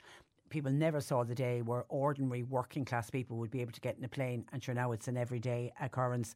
And they're reckoning that it'll be sooner rather than later. Point to point travel via space it's definitely not science fiction, and it is being worked on according to the Civil Aviation Authority, who are conducting this study, the medical study. Obviously, they have to look at how people would react. So, what they've done is they're funding studies for how people aged 32 to 80, how they would cope with the G force that would be involved in being shot into space. And uh, they've already published findings in the journal Aerospace Medicine and Human Performance. And they say that it is sooner rather than later. And within 10 years, we, we could, goodness me, imagine getting to Sydney in two hours. 0818 103 103. And by the way, if you are planning on travelling this summer, the advice that we give every time around this year check the passports, make sure the passports are in date, make sure everybody in your party has a uh, passport. Because I was thinking, oh, go, oh no, not again. First time passport applicants have been hit with delays, and it's in getting the documents processed. And now we're starting already, and we're only into the middle of May. There are fears of a repeat of what happened last summer, and we had countless numbers of listeners contacting us who were in real, real panic about losing out on a flight, losing out on a holiday, or one of the family members not having a passport and trying to get their passport in uh, time. Now, last year there was a record number, obviously, of people on waiting lists. I think it went to over 170,000. And the Fine Gael TD, Michael Ring, is saying now already by the middle of May, politicians' offices all over the country are already inundated with requests for help, and this is really before the summer season has fully kicked off. Now, Michael Ring is a, t- a TDO based in Mayo, and he says there appears to be an issue in the processing of the first time applications, with images having to be sent back to the passport office, which is then leading to inordinate delays. But he said the problem seems to be that unsuccessful applicants are being notified quite late in the process, are very near to their estimated issue date. That there is a problem with the application, and they then have to send in additional doc- documentation or new app documentation back into the passport office. And he said the passport service must ensure they deal with incorrect or incomplete application forms and they need to do it promptly so that the service users then don't encounter these undue delays because it has, it does, and it will affect travel plans. Now, last year, obviously, there was a surge in demand for passports, and that was obviously to do with nobody travelling during the pandemic, and that led to significant delays in the processing of applications, and especially for people who are applying for the first time. But this is where it caught many families who are applying for a child's passport for the first time. Michael Ring said once people are notified, they can then they then are put back in the queue, but they're put to the back of the queue and they have to start the process all over again. And he accepts, look, nobody deliberately makes a mistake when they're filling in one of these passport applications, but you know, he accepts. It's human nature, it's human nature. Everybody makes mistakes. Well, what he's asking for is little bit of fair play here, guys, from the passport office to ensure that people are helped in every way they can to ensure that they have the passports in a speedy and efficient manager, manner. He's now urging the Taoiseach and of course currently the Minister for Foreign Affairs at the moment, Micheál Martin, to get on top of it now so that we don't have a repeat of the chaos that we had last summer where there was significant delays in passports being turned around. He said the delays were all the more surprising in view of the extra staff that have been hired for the passport service because that's where the big call came from last year. The passport office got swamped and they got swamped because of the pandemic and we were expecting the same number of people to do a huge amount of work. So that was sorted fairly quickly and extra staff was put in. He said the figures provided to him recently show the number of passport staff has increased steadily over the last 10 years and there's now currently 700 and or there, well, there was 751 working last year. We're assuming there's the same numbers this year. He says we have a population of over 5 million. He said they're not all applying for a passport at the same time. So he says surely the passport service can reach their target on turnaround times and ensure that we don't have these backlogs that we seem to have every year. But last year was particularly bad. And if TDs are already inundated, it looks like it could be a bit dodgy again this year. Uh, Michael Ring also advised anyone who's planning on travelling get organised, get organised early, check your passports are in uh, date, uh, particularly if you're going on long haul flights, you know, where you may have to apply for uh, visas. Now, I do know any time we have dealt with the passport issue, if you are applying for a straightforward passport where you're able to do it yourself online, it is a fantastic service. I, am forever getting calls in from somebody, from a listener who would say, I applied for my passport online. I did it on, say, Monday, Monday afternoon.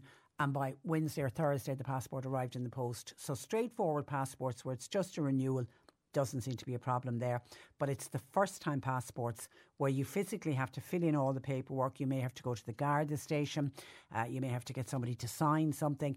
You've got to get the photographs. You've got to send it all in and then you when you send it in you'll get notification to say this is when your passport is due and when it's expected. And people take that as verbatim. That's the date I'm going to get my passport. And then lo and behold that date you're getting very close to that date. When they'll be notified from the passport or they'll be able to track it online problem you need to send in there's something wrong. Some I wasn't dotted, the photograph mightn't have been right, you didn't sign something. So you've got to resend it in and then you go back into the process all over again and you get a new date on when your passport is going to be ready and that has caused massive uh, problems. So i do have to 100% agree with uh, michael ring. I think when all of this information comes in why somebody they can't have a system in place where there are staff members that do a quick scan some kind of look over everything and make sure that all of the information is correct and that they don't need I'm not saying process it straight away, but just make sure that all the information uh, is there. So I would have to agree with him, particularly when the extra workers have been put in place. But listen, we give it out as a cautionary tale to people. We don't want anybody losing out on travel plans this year because your passport isn't up to date. 0818 103 103. Uh, Bernie is taking your calls. You can text or WhatsApp to 0862 103 103. Text or WhatsApp Patricia with your comment. 0862 103 103. Cork today on C103. And Annalise Dressel of the Health Hub store Times Square in Ballincollig uh, joining me. Good afternoon, Annalise. Good afternoon, Patricia. And you're very welcome. Okay, let's get straight into uh, questions. Firstly, because there's a lot of people asking the same question about uh, hay fever, and we are into hay fever season. Some advice around hay fever, please, and and for children, is it the same advice? Yes, it is the same advice for children, but products might be different depending on the age of the child. So typically what we recommend are natural antihistamines and ideally you kind of start probably really by April. Uh, at the big, you know, middle of April before the pollen gets really bad. I know now, Patricia, I'm walking down in the regional park at the moment and I can see the birch pollen. It's like a cloud of fluff on the ground, and I'd say it's driving poor hay fever sufferers absolutely crazy. So ideally, natural antihistamines, you start taking them a couple of weeks before the season, and they would be things like quercetin, stinging nettle, um, pine bark extract is another one, and Maconta, an Irish company, they do a lovely quercetin product that we have. Actually, it's on special offer in the store at the moment. It's uh, 20% off for the hay fever season. Now, that will be suitable for both kids and parents to take. And the lovely thing about quercetin is that it's a natural anti-inflammatory as well. Vitamin C also would be a natural antihistamine, but it, it, it's very, very unlikely to be effective on its own. But it's a nice one to add, and of course, again, very safe for children. Then there's the homeopathic approach. So the Pollinosan is a blend of different homeopathic remedies in one tablet. Uh, Dr. Vogel does it, and you'll be able to get it in any health shop. And that's again suitable for most children and adults. And it comes in a spray as well that you can spray into the nose that might give you a little bit of immediate relief from the running. And the final thing I'd say for people who are very bad, the Dr. Dilis Clare, she does a um, a blend called Allertone, A L L E R T O N E and that's a blend of lots of different herbs for hay fever and allergy, allergies in general. Actually, we give it to anybody who's in an allergic state. Other small tips then would be to put a bit of Vaseline in the nose to kind of block the pollen. You can actually buy one called Hay Balm, which is a barrier balm you put on the nose. And uh, the other thing is keep your windows closed. That does work, and, and keep away from places like you said, the park. Yeah, absolutely. At this time of the year, you're better off going down to the beach because at least to the beach you'll always get a sea breeze, and there's very likely unlikely to be a lot of pollen around there. Okay, um, here's a question in about Source of Life Gold. Listener wants to know Are the Source of Life Gold tablets as good as the liquid form? The, li- the listener finds it very hard to take the liquid, but is wondering are the tablets as good? Um, you know what? They are almost as good, but not quite. So, uh, but if you can't take the liquid, they're they're a perfect alternative. There is something called the ORAC value, which is a measure of how powerful an antioxidant or an anti-inflammatory something is, and the ORAC value of the Source of Life Gold liquid is uh, 1,250, whereas the tablets it's a thousand. Uh, so that's the difference. But other than that, I, I think the tablets, if you can take the cap, uh, the liquid, are are good. Yeah, well I, I, I, I, know I got a week's supply of the tablets. I was I was on Source of Life Gold at one stage, and I was going away for a week, and I, I wanted to stay on the Source of Life Gold, so I took the a week's supply of the tablets so as not to have to bring the big bottle with me. Um, they're bullets, I will say. If you've a problem, if you if you've a problem swallowing tablets, you you got absolutely. I much prefer the liquid, but actually, yeah. as you said there, Patricia, a lot of people are heading on holidays. Yeah, they might be having a few drinks in the evening more than normal, and having something like that in the it's morning great. would be great. Yeah, it's great. So it's great. It. You can always cut the tablets in half. Yeah, that's true. That, that that's true. And I have to say, I don't like drinking anything that's green. I've, I've a thing. I just have to close my eyes. I just whatever it is about drinking something green, I don't mind the taste. It's just as long as I don't look at it. But I don't mind. I find the taste okay. Yeah, and I don't mind the look of it, and I don't, I'm not too fond of the taste, but I'll take it. Everyone's I, you know, different, isn't People it? say, but I can't stand the taste, and I just say it's like medicine. Yeah, no, Get on with it and take it. down the hatch like a shot. Yeah. Okay, um, where are we going? Hi, Annalise. I've got pain underneath my foot when I'm walking. So, when I'm walking, what could it be? Mm. Not fully sure, Patricia, but I'd say could be maybe something to do with the arch or possibly the plantar muscle. So the plantar muscle is a big kind of flat muscle that goes over the whole foot. And if you get inflammation in that muscle, you will get terrible pain when walking. And it might, it might, because it covers the whole foot, you might feel it under the foot or you might feel it in the middle of the foot or over the foot. So could be plantar fasciitis. Now, if it is the natural remedy, it's hit and miss. It's a homeopathic remedy. It actually worked for me when I thought, now I was never diagnosed with plantar fasciitis, but I thought that's what it was. I had it for about two months and I took it, Rutagrav, R U T A G R A V, and it's a homeopathic remedy for kind of tendons and muscles, and it worked for me. But I've given it to quite a few customers since, and it's very hit and miss. So you could try that, um, and then it possibly is a fallen arch, in which case you're going to need to go and get special orthotics in your shoes. Okay. Hi, Annalise. Um, could you give advice around vertigo, please? A friend of mine experienced it for the first time recently and was very frightened by it. It can be frightening, actually, Patricia, because um, it can either be a feeling of complete and utter loss of balance, or for some people, they feel seasick all the time and nauseous. And in my experience, vertigo comes from uh, a couple of different things. One is damage to the ear, inner ear canal, and the other is inflammation to the ear canal that has been caused by a viral infection. And that's very common because it's a kind of a flu like virus. And if the, it affects the inner ear and you get that feeling, it may be that the inflammation doesn't go down. So we used to have a great supplement that was reasonably successful for people. Um, it was a hearing support supplement, unfortunately discontinued. But we try and make it up with other things. And what we've been using is the One Nutrition uh, P4 Immune, it's called. And that has got some of the same natural anti inflammatories in it that were in the other one. And we also couple that with Nature's Plus Inner Ear uh, supplement, which is actually a children's supplement, but it's got a very specific probiotic in there that's good for the inner ear. So that's Nature's Plus Inner Ear supplement. And we combine the two of those and tell people to drink rosemary tea. And that has been reasonably successful. The doctor will give you Stemetil, which is a travel sickness drug, and that can help manage the actual symptoms sometimes for people if you're just having a flare up. So you could try that as well. Okay. Hi, Annalise. I tend to get very hot. It feels like it's coming from the inside, inside out about 30 minutes after I eat. I've had my bloods done. I'm not diabetic. Everything's come back fine. Any idea what could be causing it? I am on HRT. Could it be linked to the menopause? I think it is, Patricia. Yeah, Yeah. I think it is. So, like, that would be a big factor for menopause, and we still don't know why women get hot flushes when estrogen is dropping. Uh, I know myself that a lot of people would get um, a flush after caffeine, even like or feel hot after caffeine because caffeine is a vasodilator and it speeds everything up. Kind of acts like adrenaline in the system. So I think anything that can, you know, anything that can maybe not be a shock to the system. I'm not suggesting eating your dinner is a shock to the system, but anything that maybe puts the system under a little bit extra pressure than the, you know, just going around your daily business could trigger that type of a hotness and a hot flush.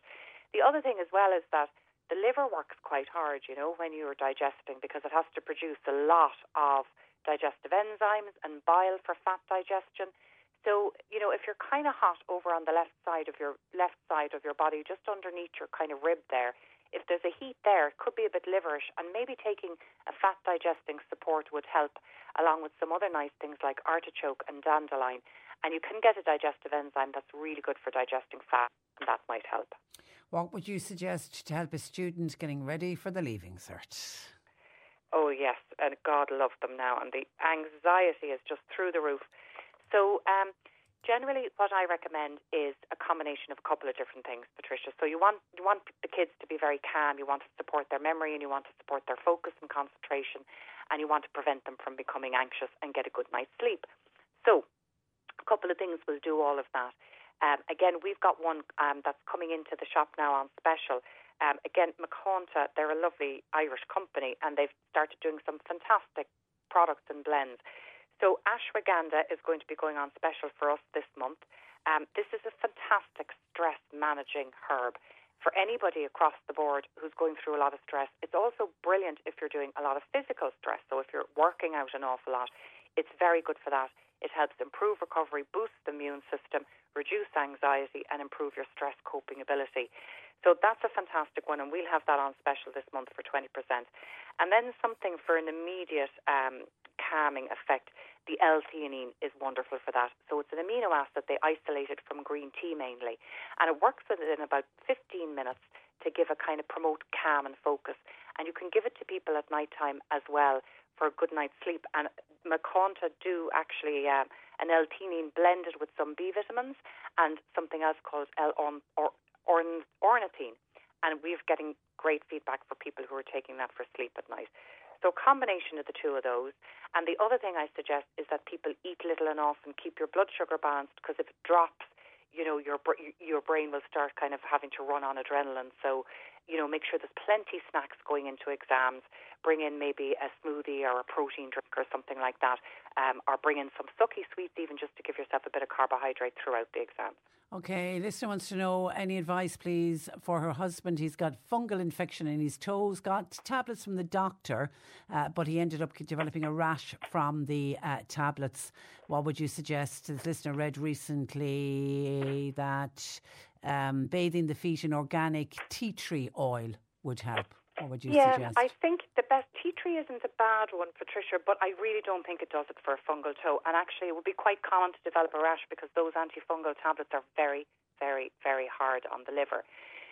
So, what I would recommend to start with is something called grapefruit seed extract. It literally is the extract of the grapefruit seed, and it's a very strong natural antifungal. So, you can um, either put it onto the toe directly or the nail directly, or you can put a couple of drops of it into a warm bath of water and soak the feet. And I definitely recommend doing that a couple of times during the week because it'll get right in under the nail bed of the toe that way. And then morning and evening, apply it onto the foot. And if it's very, very bad, you could take natural antifungals. So these would be things like thyme extract, garlic extract, oregano extract, um, there's black walnut is fantastic, caprylic acid. These are all very powerful natural antifungal herbs. So if it's a very bad infection, you could take those quite safely without any negative side effects and it'll get working from the inside out. But make sure you check in the health shop with your medications so that there's no contraindication. Okay, and a final one. Um, hi, Annalise. My grandson had impetigo recently. It's really taken a lot out of him. Could you recommend anything just to try and build him back up a bit?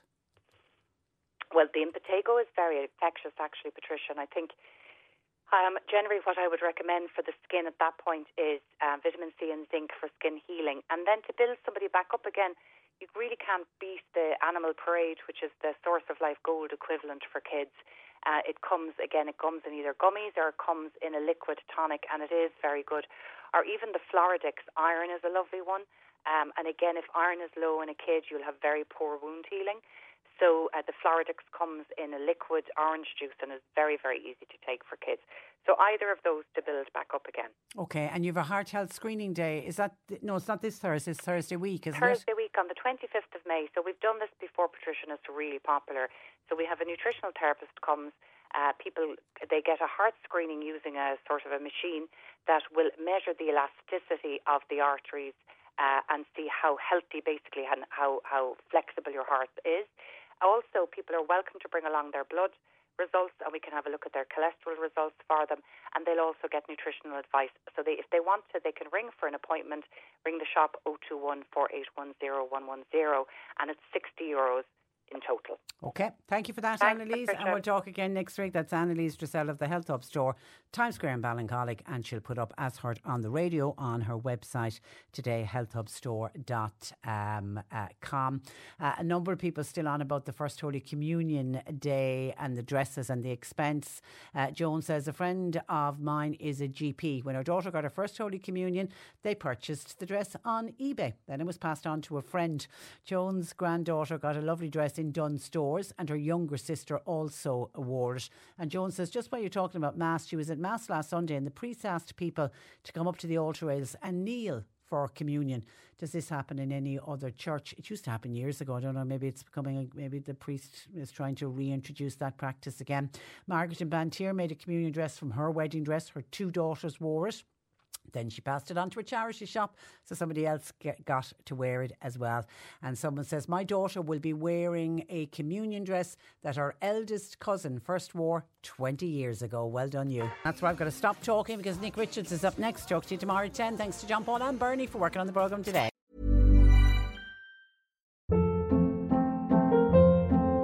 Hold up. What was that? Boring. No flavor. That was as bad as those leftovers you ate all week. Keke Palmer here, and it's time to say hello to something fresh and guilt-free. Hello Fresh. Jazz up dinner with pecan-crusted chicken or garlic butter shrimp scampi. Now that's music to my mouth. Hello Fresh. Let's get this dinner party started. Discover all the delicious possibilities at hellofresh.com.